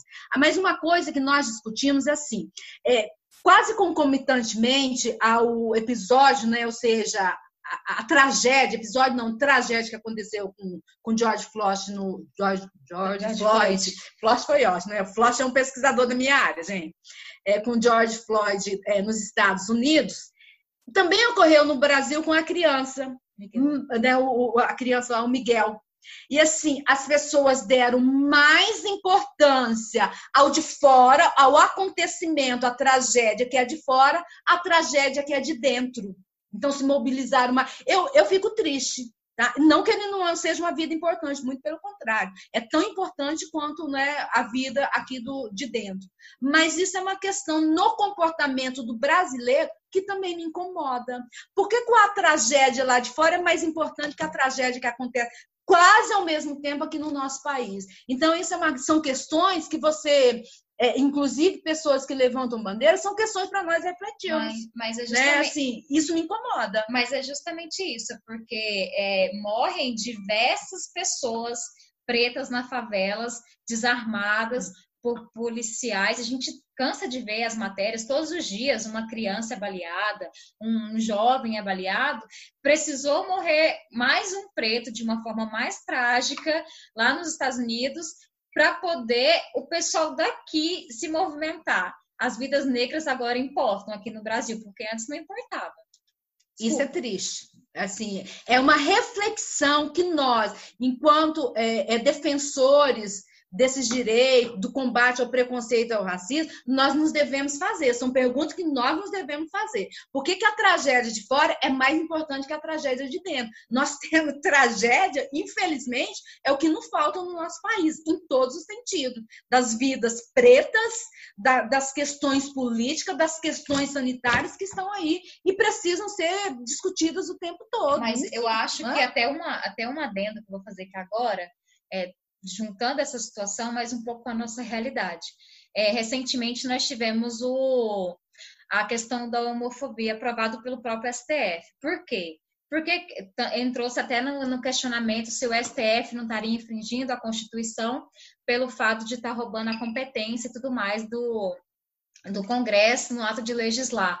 Mas é, sempre tinha esses projetos, gays morriam todos os dias, a to todo momento é, linchados, os travestis linchados nas ruas, e foi preciso o STF intervir para poder ter uma lei que nos amparasse, entendeu? Porque o legislativo não faz isso. Assim, é uma questão do casamento, né? É uma questão do casamento. Assim, é, é, aqui no Brasil, o que eu vejo, não é falando mal, eu amo meu país, mas é como se fosse. Precisa chegar ao extremo para poder acontecer alguma coisa. Ai, gente, eu não defendo, eu não defendo lá fora, não, tá, gente? Porque eu gosto do Brasil, apesar de todo essa, desse caos aqui, eu gosto, eu tenho orgulho de ser brasileira também. Eu carrego esse patriotismo, embora ele esteja silenciado. Um ponto interessante, aí já que a gente falou de Brasil mesmo, é, só para é, fechar, é, fechar não, para a gente entrar até mais nesse assunto. É, com os seguintes casos de, bom, agora a gente censura dados, agora a gente. E entre outras coisas.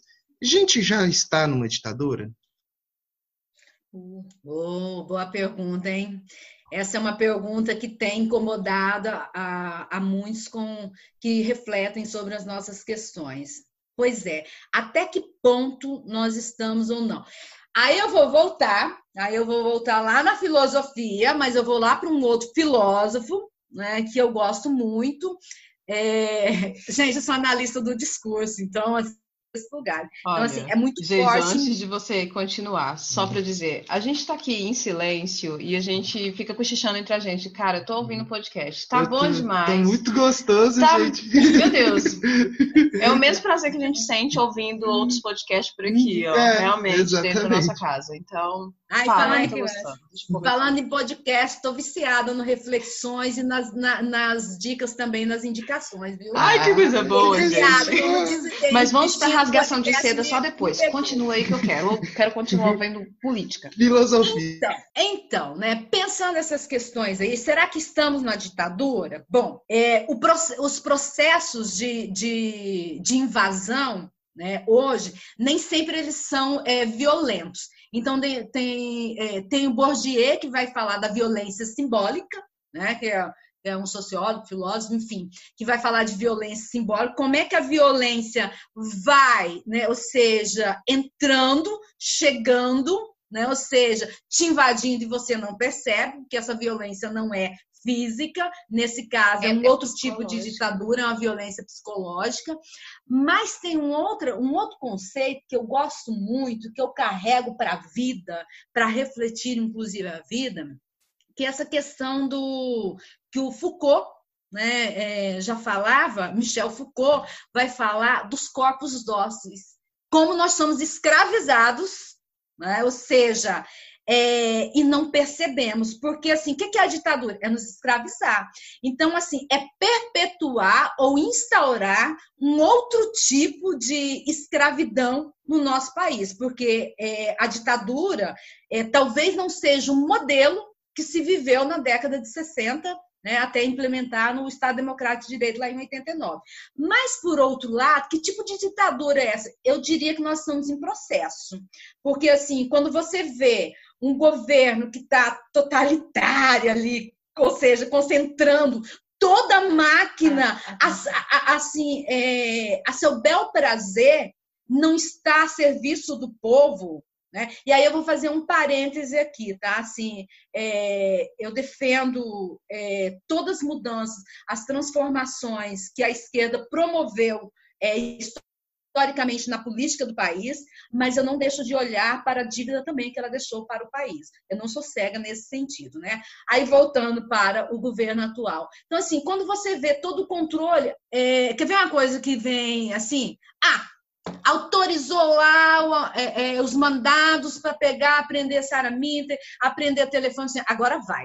Aí você jura que a coisa vai acontecer. Né? Você fica ali vibrando, é agora, torcendo, acompanhando. É agora, assim, é agora que derruba esse governo, filho de uma puta. Tá? agora vai derrubar, depois você corta, hein, gente?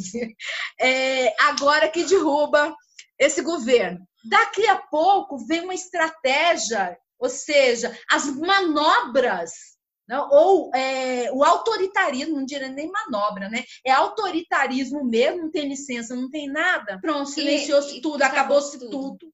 Né? E tem uma coisa que tem me incomodado nesse processo, que eu estou vendo sim, eu acredito, se continuar desse jeito, vai se instaurar uma ditadura que está em processo, mas uma ditadura numa outra perspectiva.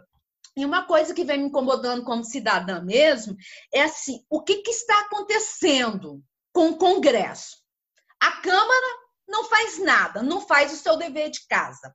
É, seria medo do vice, porque eu não sei quem é mais perigoso, se é o atual ou se, se o vice assumir. Eu acho, inclusive, que essa coisa de impeachment deveria caçar a chapa. Tudo. Perfeito. Já começaria por aí, né? E assim, ou o Senado, ou o próprio STF, que me incomoda mesmo. Porque quando o Bolsonaro ele faz essa coisa, é, é fala que o STF é inútil, e isso é um discurso, assim, tem que tomar muito cuidado, porque, assim, o senso comum compra esse discurso dele, a massa compra esse discurso. Por quê? Porque muitas coisas ocorrem que o Bolsonaro faz e faz, desmanda, manda e desmanda e nada acontece, porque você não vê as instituições como o STF, não sei, assim, aí a, a pessoa aqui do direito vai falar particularmente nesses aspectos, das ações, eu sei que as instituições jurídicas precisam ser provocadas para elas agirem, né? Então, assim, mas mesmo quando provocada, gente, as pessoas estão se vendendo, porque assim, mesmo quando provocado no STF, aí você vê que o STF tem que comunicar a PGR.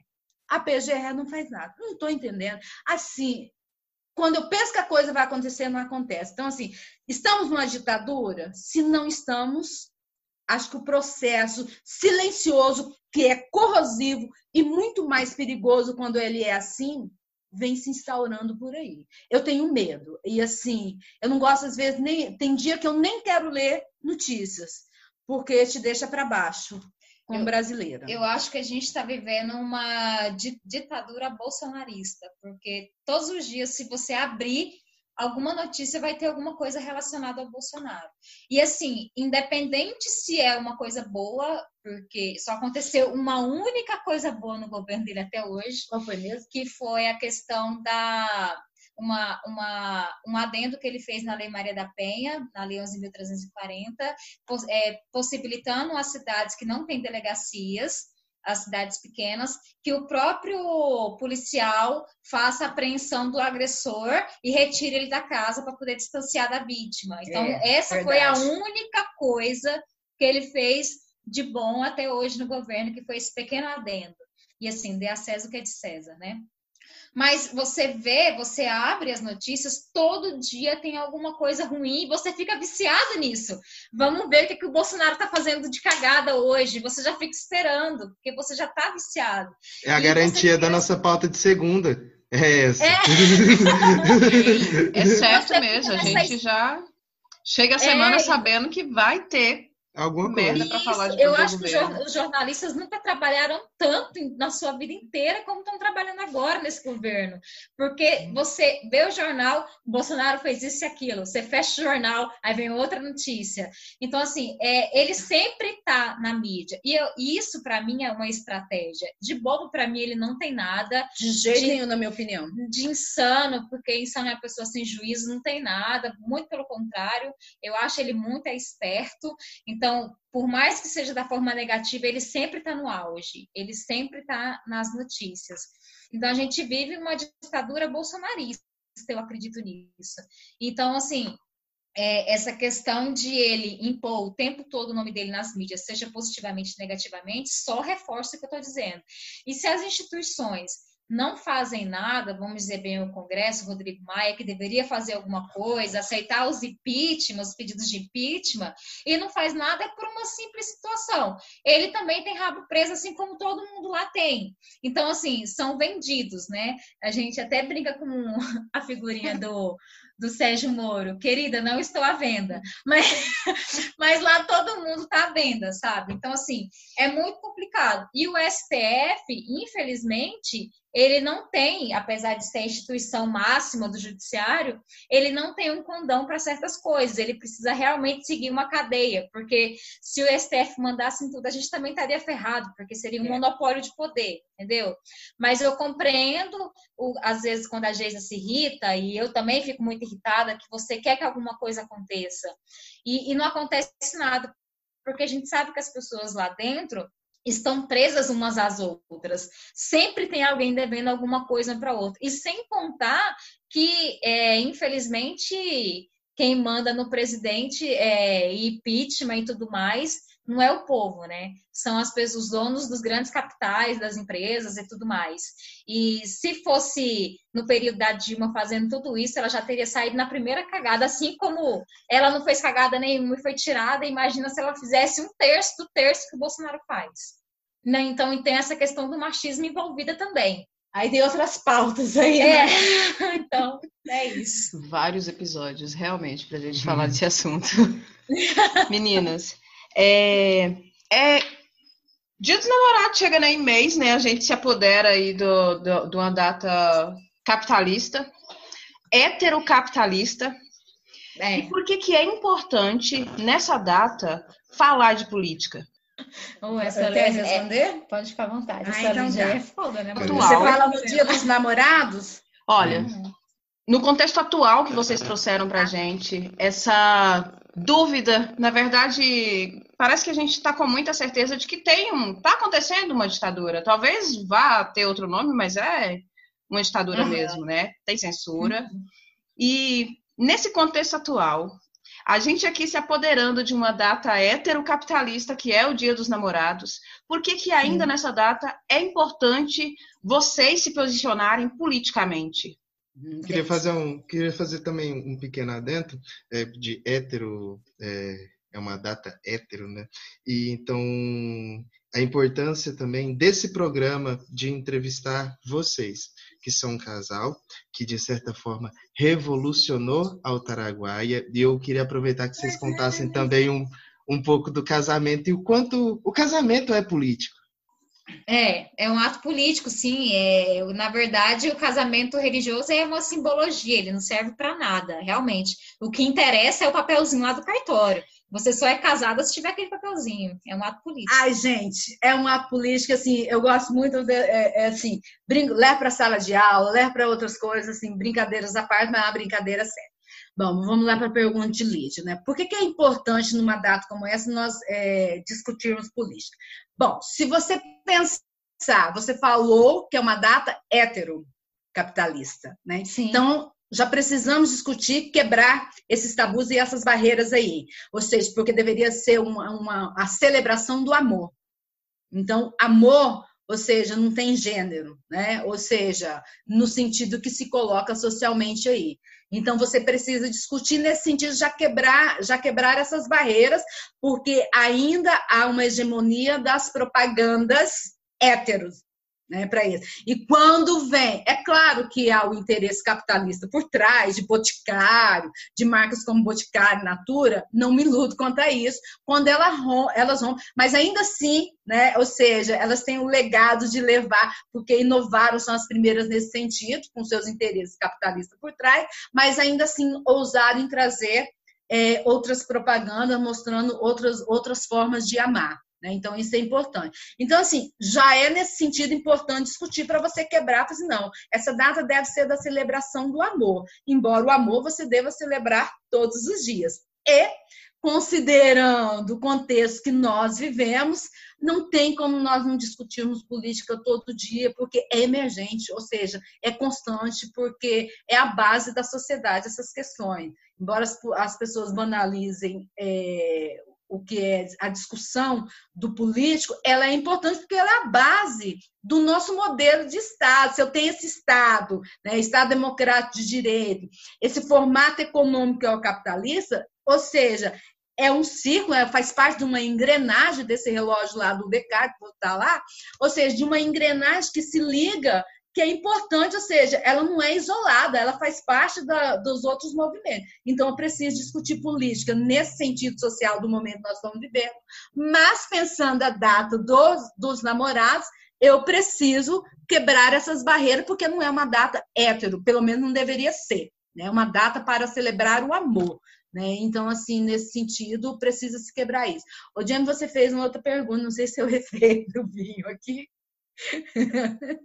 a outra pergunta é sobre o casamento de vocês, que foi um ato político numa cidade do interior. Ah, tá. Aí ela falava o que é o casamento. É um ato político, aí eu tava brincando assim, é um contrato social, né? Então, casamento é um ah, contrato social, como já dizia o Rousseau lá atrás. Então, assim, e eu acho que não deveria nem ser tão simples como é, porque casar é muito fácil, viu, gente? Deveria ter cláusulas bem explanadas lá. Mas, enfim, nós fomos os, o primeiro casamento gay na cidade de Altaraguaia. O maior orgulho disso. E eu também. Então, é porque eu, eu falo para a Geisa que eu nunca estive no armário, nunca estive como eu sempre fui muito de opinião, então quando lá para os meus 14, 15 anos que eu comecei a entender a minha sexualidade, eu falei assim, foda-se, mano, vou viver minha vida, entendeu? Vou beijar as meninas mesmo, porque é de menina que eu gosto e pronto. Então eu nunca escondi quem eu sou, nunca tive no armário.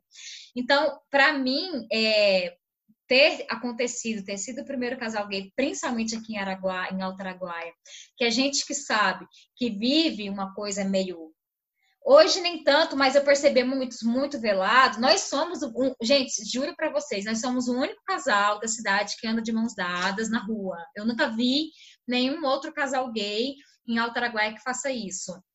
E a gente sempre foi muito decidida. Então, para mim, é, é, muito orgulho o nosso casamento e poder mostrar para as pessoas que, além da Geisa professora, da Camila fotógrafa ou da Camila estudante de direito, eu sou a Camila lésbica, que tem uma família, que tem uma casa, que pago os meus impostos, que pago as minhas contas, e a vida é minha, e ninguém tem nada a ver com isso. Então, e isso é muito engrandecedor poder viver isso hoje, sabendo que muitas pessoas não viveram e ainda não conseguem viver dessa forma. E, e, é interessante essa questão aí, assim, quando eu vim morar voltei, na verdade, que eu fui e voltei para Altaraguaia. Aí conheci Camila em 2016, né? Abril de 2016. Aí voltei em junho de 2016 para Altaraguaia. E definitivamente, e quando nós pensamos, ó, vamos embora assumir, porque esse negócio de ficar em cima do muro não é comigo, não. Né? Então, assim, vai contra o que eu acredito, embora assumir. E a gente andava pelas ruas, nós andamos até hoje pelas ruas de mão dada, saíamos, íamos para os bares, os botecos, sentarmos, como todo e qualquer casal, abraçarmos, darmos beijinhos de carinho publicamente, enfim, sabe? Sempre já falei assim, olha, estou aqui é para causar, até porque se não for para causar, eu não venho, eu não saio, e assim, é, um, é uma relação como outra qualquer. Inclusive, tem as mesmas dificuldades, é, é, os conflitos, como qualquer outra relação. Então, assim, uai, se o hétero pode, porque o homoafetivo não pode? Eu não vou andar de mão dadas, eu não vou dar um beijo de carinho no rosto dela, porque no, em público, por quê? E sempre fizemos isso a vida toda aqui em Altaraguaia. Inclusive, depois que as pessoas começaram a nos ver, os casais né, gays começaram a nos ver, passaram a andar de mão dadas, porque não se via. E assim, é um maior orgulho, isso não é assim, é, é referência, é, é referência para quebrar é, é, padrões, quebrar tabus. Então, assim, e nesse processo que nós nos conhecemos, quando teve o processo de eleição e que houve uma perseguição em relação ao público gay, assim, nós ficamos muito preocupadas né, na época, mas ainda assim não deixamos, nos mantivemos na resistência, não deixamos de andar de mão dadas, de abraçar, de dar beijinho, mesmo com medo. Tá? Falei assim, não, eu me nego, eu me nego a ser quem eu não sou. Exatamente. Tá? Então, assim, Foi uma coisa que a gente sempre definiu muito bem. É, essa sou eu e, e não adianta impor outra coisa, porque essa sou eu, sabe? Se acontecer qualquer outra situação, vai ser uma escolha minha, não porque me impuseram alguma situação diferente da que eu quero viver. Então, é, a data do Dia dos Namorados, para eu gosto, gente, eu assumo que eu sou, que eu gosto. Realmente eu gosto de ganhar presente, gosto de ganhar presente, gosto mesmo. Isso é uma indireta, né? É. Estamos em quarentena, não posso sair, tá? É uma é indireta, sim. É uma é direta, hein, gente? Vai rolar Mas mensagem eu... de carro de som? Ai, meu Deus. Ai, Jesus, socorro! Mas eu gosto mesmo, então, assim, é, mesmo que eu faça os presentes, eu gosto. E eu acho que, por mais que seja Adoro. uma data capitalista, e é mesmo, de fato, mas é uma data para fazerem, pelo menos eu, enquanto uma pessoa que estou sempre mais vamos dizer, como diz a minha mãe, me amostrando aí para o mundo, é importante que eu faça esses tipos de intervenções. Olha, eu também tenho, sou um casal, tenho uma família. Ela é minha namorada, ela é minha esposa, e a gente é uma família assim como vocês. Ah, nossos gatos, né? É.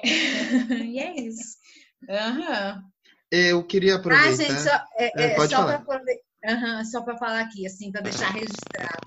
E nessa questão de história, marcar a história, ser o primeiro casamento ou afetivo, é assim, foi muito linda a mensagem do tabelião, do, tabelião, do, Vai, do, do cartório, coisa mais linda dele falar o discurso que ele fez depois, falando do orgulho que ele tinha em, em celebrar o primeiro casamento homoafetivo na cidade. Muito na, fofo, na, ver, na verdade, ele estava em viagem, quando ele soube, ele voltou da viagem, porque quem celebra mesmo é a juíza de paz, né? Ele voltou da viagem porque ele fez questão de celebrar. Foi muito bonitinho, assim. Foi bem muito simples, é, mas foi muito, foi muito fofo. Foi mesmo. Eu chorei horrores, né? Nossa, tem nas fotos, gente. A gente está se encaminhando para o final e eu queria retomar uma, uma pergunta que a Lídia fez lá atrás para Camila. Eu gostaria muito de ver uh, que a Geisa respondesse aqui pra gente. O que, é, o que é a Camila? O que, que você, tipo assim, como você definiria a Camila? Meu Deus. Ai, Jesus. É fofoca, Lídia? É, é fofoca. Da fofoca? Ai, entendi. Ai, gente. Bom, primeiro, assim, eu sou suspeita, né? Tá vendo? Eu não sou brava. É pra eu ser sou sincera. romântica, mas eu sou. É. Se tem uma coisa que eu sou, é sincera até demais. Ai, quem que é a Camila para mim? Bom, é, a Camila é uma pessoa extremamente importante, é assim, uma pessoa decidida, linda, assim, porque como ela é uma pessoa militante, eu tenho o maior orgulho disso. Ela é a diva do meu mundo. Gente, vou chorar, É. meu Deus. Ela é a diva do meu mundo, assim, a pessoa que eu amo compartilhar a minha vida, que eu tenho orgulho de quem eu sou junto com ela, das coisas que nós construímos no dia a dia, dos nossos projetos atuais, das nossas conquistas, das nossas transformações. Enfim, né? é difícil falar, assim, mas ela é uma pessoa mega, mega, mega importante, maravilhosa. Eu tenho o maior orgulho da Camila, assim, de olhar para o crescimento pessoal, profissional, assim. Eu sempre fui incentivadora, mesmo quando ela desanimava nessa questão da fotografia. Falava assim, cara, você tem talento, você tem feeling, porque a fotografia não é técnica apenas. A técnica é importante, mas assim, você tem o mais importante, você tem feeling, você sabe captar a alma do outro. Vai, às vezes ela ficava assim, não importa, assim, a profissão, a conquista, o James com podcast pode dizer isso, é a persistência, né? Ou seja, para que você seja reconhecido naquilo que você faz de bom. Ou seja, quanta coisa boa, né? Assim, é tão bom, porque assim, eu, hoje eu vejo os depoimentos das clientes delas a falar de mudar a autoestima do outro, como inclusive eu sou é, parte disso, nunca havia sido fotografada. Camila me fotografou e é muito bom é, abrir espaço para a mulher falar. Eu gosto muito disso. Assim, quem é a Camila? Minha diva, minha mulher, enfim, é minha chatinha, é minha Chayenne. Um dia eu conto essa história aqui, que é a Chayenne. Assim, é minha diva, assim, minha musa, minha consagrada, como diz o carioca. Enfim, né? Gente, Aproveitando. Mas, nossa, eu sou Essa- chata, hein? Ela não falou essa parte. Mas é essa visão. Eu também sou. É, é essa visão, porque essa pergunta foi bem pelo que quem for conhecer a Camila, quem for conhecer a Geisa, vai, por exemplo, ver numa rede social. E você vê pelas redes sociais o quanto ambas são profissionais e o quanto o amor está envolvido em tudo que vocês fazem. Não é à toa que vocês estão aqui nessa entrevista hoje, pelo quanto a gente admira vocês, pelo quanto a gente se espelha em vocês. Vocês são um casal que, tipo assim, dão aquela certeza de, pra gente falar, não, a gente tá indo no caminho certo. Olha, tipo, elas conversam, elas são pessoas que dialogam sempre. Eu falo, poxa, então quer dizer que acho que a gente também tá indo, sabe? E é muito bonito. É muito bonita a história que vocês contaram. É muito bonito a forma como vocês se conheceram, a forma que vocês se comunicam com o mundo. Eu sou assim, já comecei o programa falando, né, que eu sou orgulhoso de fazer parte dos de menos, mas eu sou orgulhoso de ter vocês como minhas tias, sabe? Vocês Ai, como minhas legal. referências. Menina, eu vou chorar. Idem. Ah, posso falar uma coisa? Pode falar. Fique à vontade. Pode falar o que quiser. Pode falar, meu amor. Ah, esqueci, gente, deu branco. Coisas de ser ao vivo. Ainda bem que pode editar depois. Sim, Esqueci, gente. tranquilo. Esqueci. Fique à vontade. Mas é, assim. Ah, tá. Só para registrar, é assim, é, as- inclusive um psiquiatra me fez essa pergunta. não é? E assim, eu achei mega curioso. Eu falei assim, como assim esse psiquiatra está fazendo essa pergunta? Né? Por que, que ele está me fazendo isso? Eu fui fazer aquele exame para assumir né, o concurso, essas coisas, e aí faz aquele exame lá do laudo lá. Admissional. Não, admissional não, aquele psiquiatra lá, que é laudo Ah, mesmo. não sei, não. Não, exame admissional, não, enfim, né?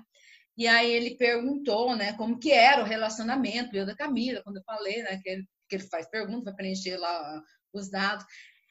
é, é uma coisa que é importante frisar, tanto é, na vida homoafetiva, né, entre homens ou entre mulheres, assim, gente, é um relacionamento como outro qualquer, tem conflitos, esse casamento tem conflitos como outro qualquer, ranhetice do dia a dia como outro qualquer. De chinelo, a gente briga de chinelo fora do lugar, de toalha fora do lugar, tudo isso Toalha existe. em cima da cama. É o dia do romantismo, mas é o dia que a gente tem vontade também torcer o pescoço do outro. Normal, tá? Uhum. Mas o que predomina, ou seja, aquilo que a gente tem de melhor, né? Ou seja, que a gente deve buscar que são as nossas conquistas, daquilo que a gente tem em comum, da nossa cumplicidade, enfim. Né? É isso que a gente busca para predominar e buscar. Mas tem a, aquela vontade de pegar assim, assim, hoje eu quero te matar, viu? Tem também. É, mas a, a, as coisas boas sempre. Quando você começa a conviver a dois, você começa a balancear tudo. Não sei. Você fala assim, ah, mas a pessoa tem esse defeitinho, mas ela tem isso aqui que é muito maior que isso. Então você começa a pôr na balança o que compensa e que, e que brigas você quer comprar. Ainda tem isso. Que você começa a ver, ah, ah, ela fez isso, eu não acredito, mas de novo. Ah, não, tá bom. Cansei de falar. Então é isso, você acaba escolhendo que tipos de brigas que você quer comprar. E, e isso é, é, é uma construção diária, não é do dia para a noite, é uma construção. É, é um movimento e também é o ver que o outro também se esforça. Não adianta só você se esforçar, é você ver que o outro também se esforça, que o outro também é, abdica, abre mão de algumas coisas para ter um relacionamento mais saudável. E é isso.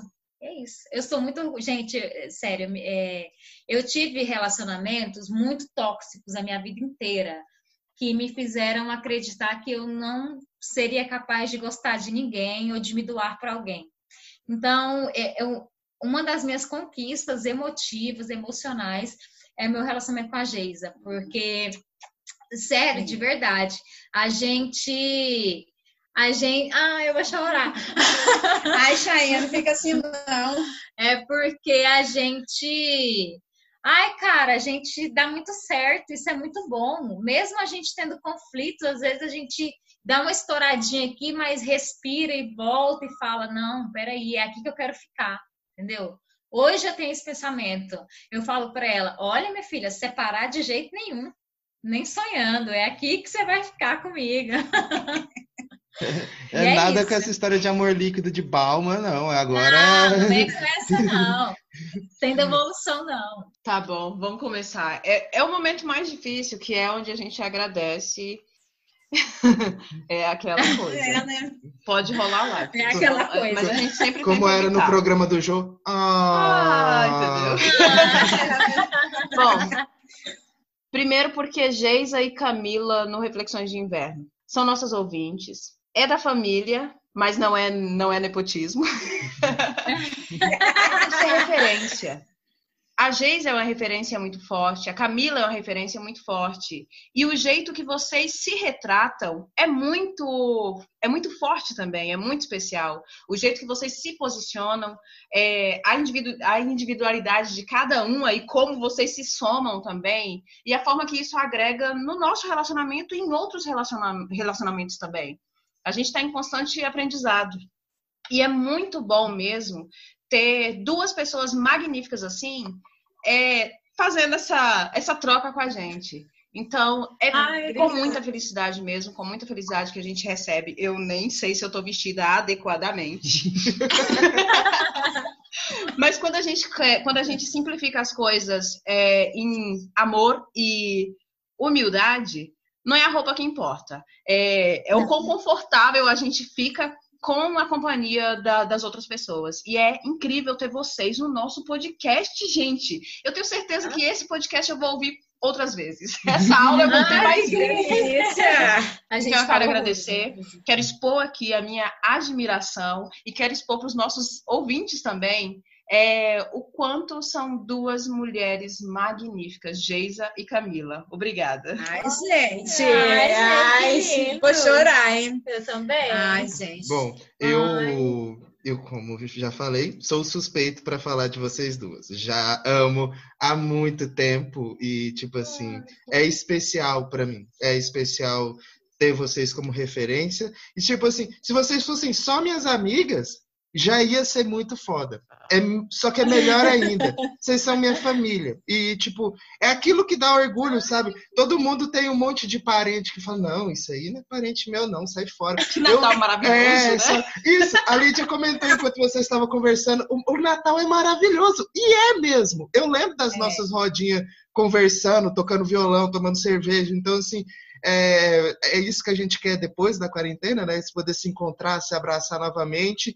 Mas, assim, é especial para mim como um sobrinho, como alguém que admira vocês, como alguém que ama vocês, sabe? Ter vocês aqui fazendo parte do meu pequeno projetinho, saber o quanto vocês me ouvem, o quanto vocês me ajudam compartilhando minhas coisas, sabe? Então, é aquilo que eu e a Geisa já comentamos sobre os projetos e o quanto uma família pode ajudar ou não a gente, e vocês sempre ajudam a gente. Então, assim, ia ser mais do que normal ter vocês aqui. Esse é meu muito obrigado por vocês estarem aqui. Ai, gente! Gente, é uma honra pra Deus. gente estar aqui. Elas sério, falam não. juntas mesmo. a gente A gente falou, né? É real. É sintonia, coisa de louco. Enfim. É coisa de louco. Extra-humano. ah, mas, assim, é, nós que temos muito a agradecer, né? assim, é, eu virei uma viciada no podcast, acho que faltam só uns 20 para eu colocar em ordem, tá? Tô acompanhando uhum. todos. Meu Voltei, Deus, que vergonha você tá ouvindo não, primeiro. de vergonha e de honra. Primeiro, meu Deus! Não, eu voltei ouvindo, né? Desde uhum. o primeiro episódio. Eu, caraca! Né? Assim, de uhum. episódios que eu havia escutado, e assim, hoje tem outro sentido, assim, eu tenho muito, eu tenho muito orgulho, né? Assim, não tinha contato com a Lídia, mas assim, nós tivemos contato rapidamente, mas acompanho e assim, quero dizer, registrar, tenho o maior orgulho, assim, não só do projeto, porque assim, um projeto tem muita coisa boa, mas boa mesmo. Assim, eu fico muito triste, é uma coisa, isso é uma coisa para um outro podcast, a questão da família, da participação familiar. Assim, maior orgulho, porque assim, acho que faltam uns 20 podcasts que eu quero voltar escutando, enfim, né? Que nem toda hora a gente também consegue, porque tem os afazeres mas eu quero agradecer de coração, tenho orgulho. Depois que Lídia começou a participar do podcast, tem que registrar tem isso aqui. Cara, cara tem outra cara, que interação, isso é muito bom, entendeu? Assim, ficou mais dinâmico ainda, ganhou mais força ainda, mais voz ainda. E assim, eu venho acompanhando parcerias, essas coisas, e observando tudo, todos os dias. É, a gente ouve aqui, tá? Como Lídia fala assim, ai, vamos ouvir, vamos lavar Tia, estamos crescendo na vida. Nós não, nós colocamos aqui, tem até um tripé, coloca o telefone aqui, vamos fazendo as coisas, vamos ouvindo podcast. E aí esses dias a Camila falou assim, caraca, eu voltei num podcast lá atrás, acho que o sexto episódio, o terceiro, não me lembro. Enfim, sabe? Eu assim, caraca, que ela não tinha ouvido uhum. ainda.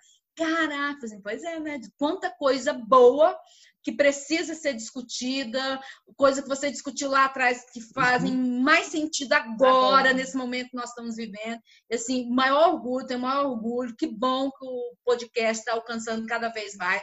Depender de nós, nós vamos continuar compartilhando não só porque é de alguém da família, é de um sobrinho, não. É porque o conteúdo é relevante. Então, assim, a gente compartilha aquilo que nós acreditamos, não é porque é da família, não. Até porque se não tiver bom, a gente vai lá e fala assim: olha, muda aí, faz tal coisa aqui e tal, né? Isso é legal. É. Mas é porque os conteúdos são relevantes Eu... e, assim, é muito bom.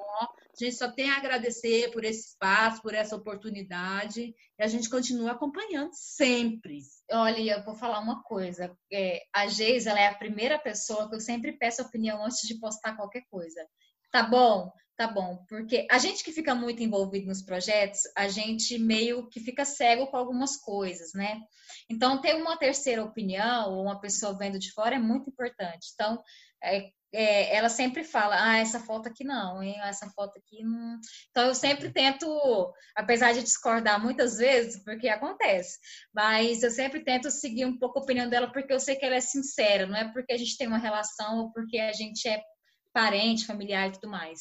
Mas é, para mim é uma honra demais estar aqui com vocês. Por, primeiramente porque eu acho vocês um casal muito lindo. Casalzão da Sério? Eu falo pra Geisa, eu falo pra uhum. Geisa, cara, eu, é, quando a gente morava em Mineiros, eu falava assim, poxa, eu tenho muita vontade de fotografar a Lídia e o, e o James, e a gente marcou outras vezes, não deu uhum. certo, porque eu acho vocês muito lindos, é, eu vejo em vocês o que eu quero transmitir, agora eu tô falando quanto profissional, para o meu público. Gente, tá vendo esse casal aqui? Esse casal aqui é a minha persona. Então, assim, sabe, é isso. Então, eu falo pra Geisa, ai, quero tanto fotografar a Lídia, James. A gente conseguiu Marca matar um pouquinho. Gente. Eu consegui Isso. matar um pouquinho do meu verme, né? Aquele dia lá no Atos, que foi Ótimo, sensacional. Foi uma ótima experiência. Eu amei demais. Então, assim, é, a gente ainda vai concluir esse, esse ensaio, porque eu quero muito. E estar tá aqui com vocês, participando de algo que é tão importante para vocês dois, para mim é muito enriquecedor, porque a gente precisa se apoiar mesmo. É, buscar espaços nas, nas mídias sociais, em, é, crescer. Hoje não é tão simples como já uhum. foi algum dia, e a gente precisa desses feedbacks, porque eles são importantes para a nossa evolução. E, gente, olha, nossa, não sei nem como agradecer. Para mim, realmente é uma honra estar aqui com vocês. E a gente ama muito vocês. Ai, sério, vocês são muito fortes. Gente, eu mal posso esperar para o meu primeiro Natal com a família Jimenez. É, vai ser muito bom. Vai Ai, ser muito querida. Talvez a gente vai ter que reinventar o Natal, sei é, lá. Né? Vamos né? ver como é que esse ano vai, vai ter. Vamos ver uma outra data aí. Eu, é eu só tenho uma última pergunta para a gente fechar que é a respeito, como vocês conhecem, da música que vai encerrar esse episódio. E vocês me enviaram uma música que eu acho muito foda. Eu queria que vocês falassem a música e o porquê vocês escolheram essa música. Bom, Primeiramente, primeiramente é uma música foda. Essa palavra já resume, né? É. O que é a música, o que é a cantora. A Elza ah. Soares é uma mulher extraordinária, uma mulher com representatividade, é preta, tem uma voz sensacional.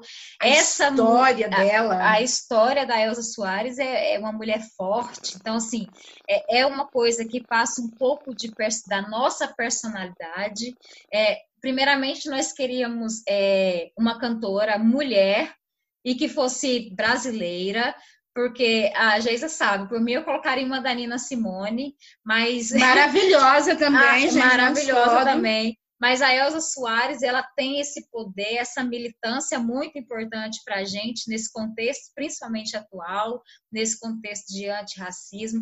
E a Elza Soares, ela faz um trabalho muito importante porque é, com relação às mulheres que sofrem violência doméstica. A Elza, ela tem, se você perceber, as, a, principalmente no último CD dela, ela trabalha muito essa questão da denúncia, da violência, e nós sabemos que nesse momento de pandemia, as vítimas que sofrem isso estão sofrendo dez vezes mais, mil vezes mais, porque estão ali o tempo todo com o agressor, isso é muito preocupante. E a mulher é a mulher do fim do mundo, que é a música, ela é incrível porque apesar de se você reparar um pouco na letra, ela fala que a mulher ela tentou tirar a própria vida, pelo menos é o que eu entendo sobre a letra, mas no fim ela vai para o samba, ela sorri, o choro dela é o samba. Então, ou seja, é a força da mulher brasileira, é a nossa força, é a força da preta, da mulher do samba, da mulher do dia a dia, que está ali enfrentando todos os dias, sabe? Os, problemas sociais, é, os problemas com, com domésticos em casa, sofrendo com qualquer tipo de violência, de violência, seja com o marido, com o filho, porque nós sabemos que a violência doméstica não fica só na relação é, íntima, os filhos também é, muitas vezes batem nas mães, isso é, é uma estatística triste, mas existe. Então, essa foi a escolha porque a gente queria exatamente homenagear essas mulheres. E é isso. Maravilhoso, maravilhoso mesmo. Então, a vocês ouvintes que acompanharam a gente até aqui nessa conversa riquíssima, tenho a agradecer a vocês. E eu gostaria que, assim como vocês sabem, a gente fizesse o um encerramento, mas que vocês puxassem esse coro. Vamos lá. Eu sou a Camila Saraiva. Eu sou a Geisa Jimenez. Eu sou James Winter. Eu sou Lídia Rodrigues. E esse foi mais um Reflexões de Inverno.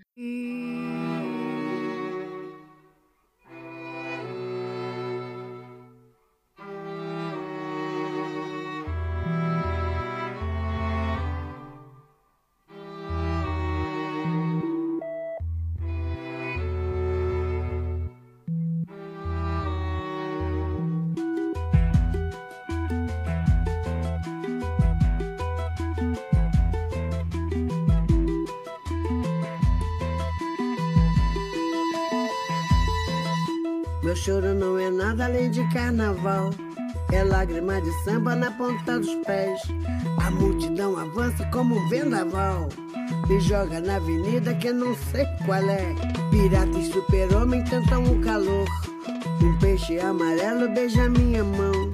As asas de um anjo soltas pelo chão. Na chuva de confetes deixo a minha dor. Na avenida deixei lá a pele preta e a minha voz. Fala, minha opinião, a minha casa, a minha solidão.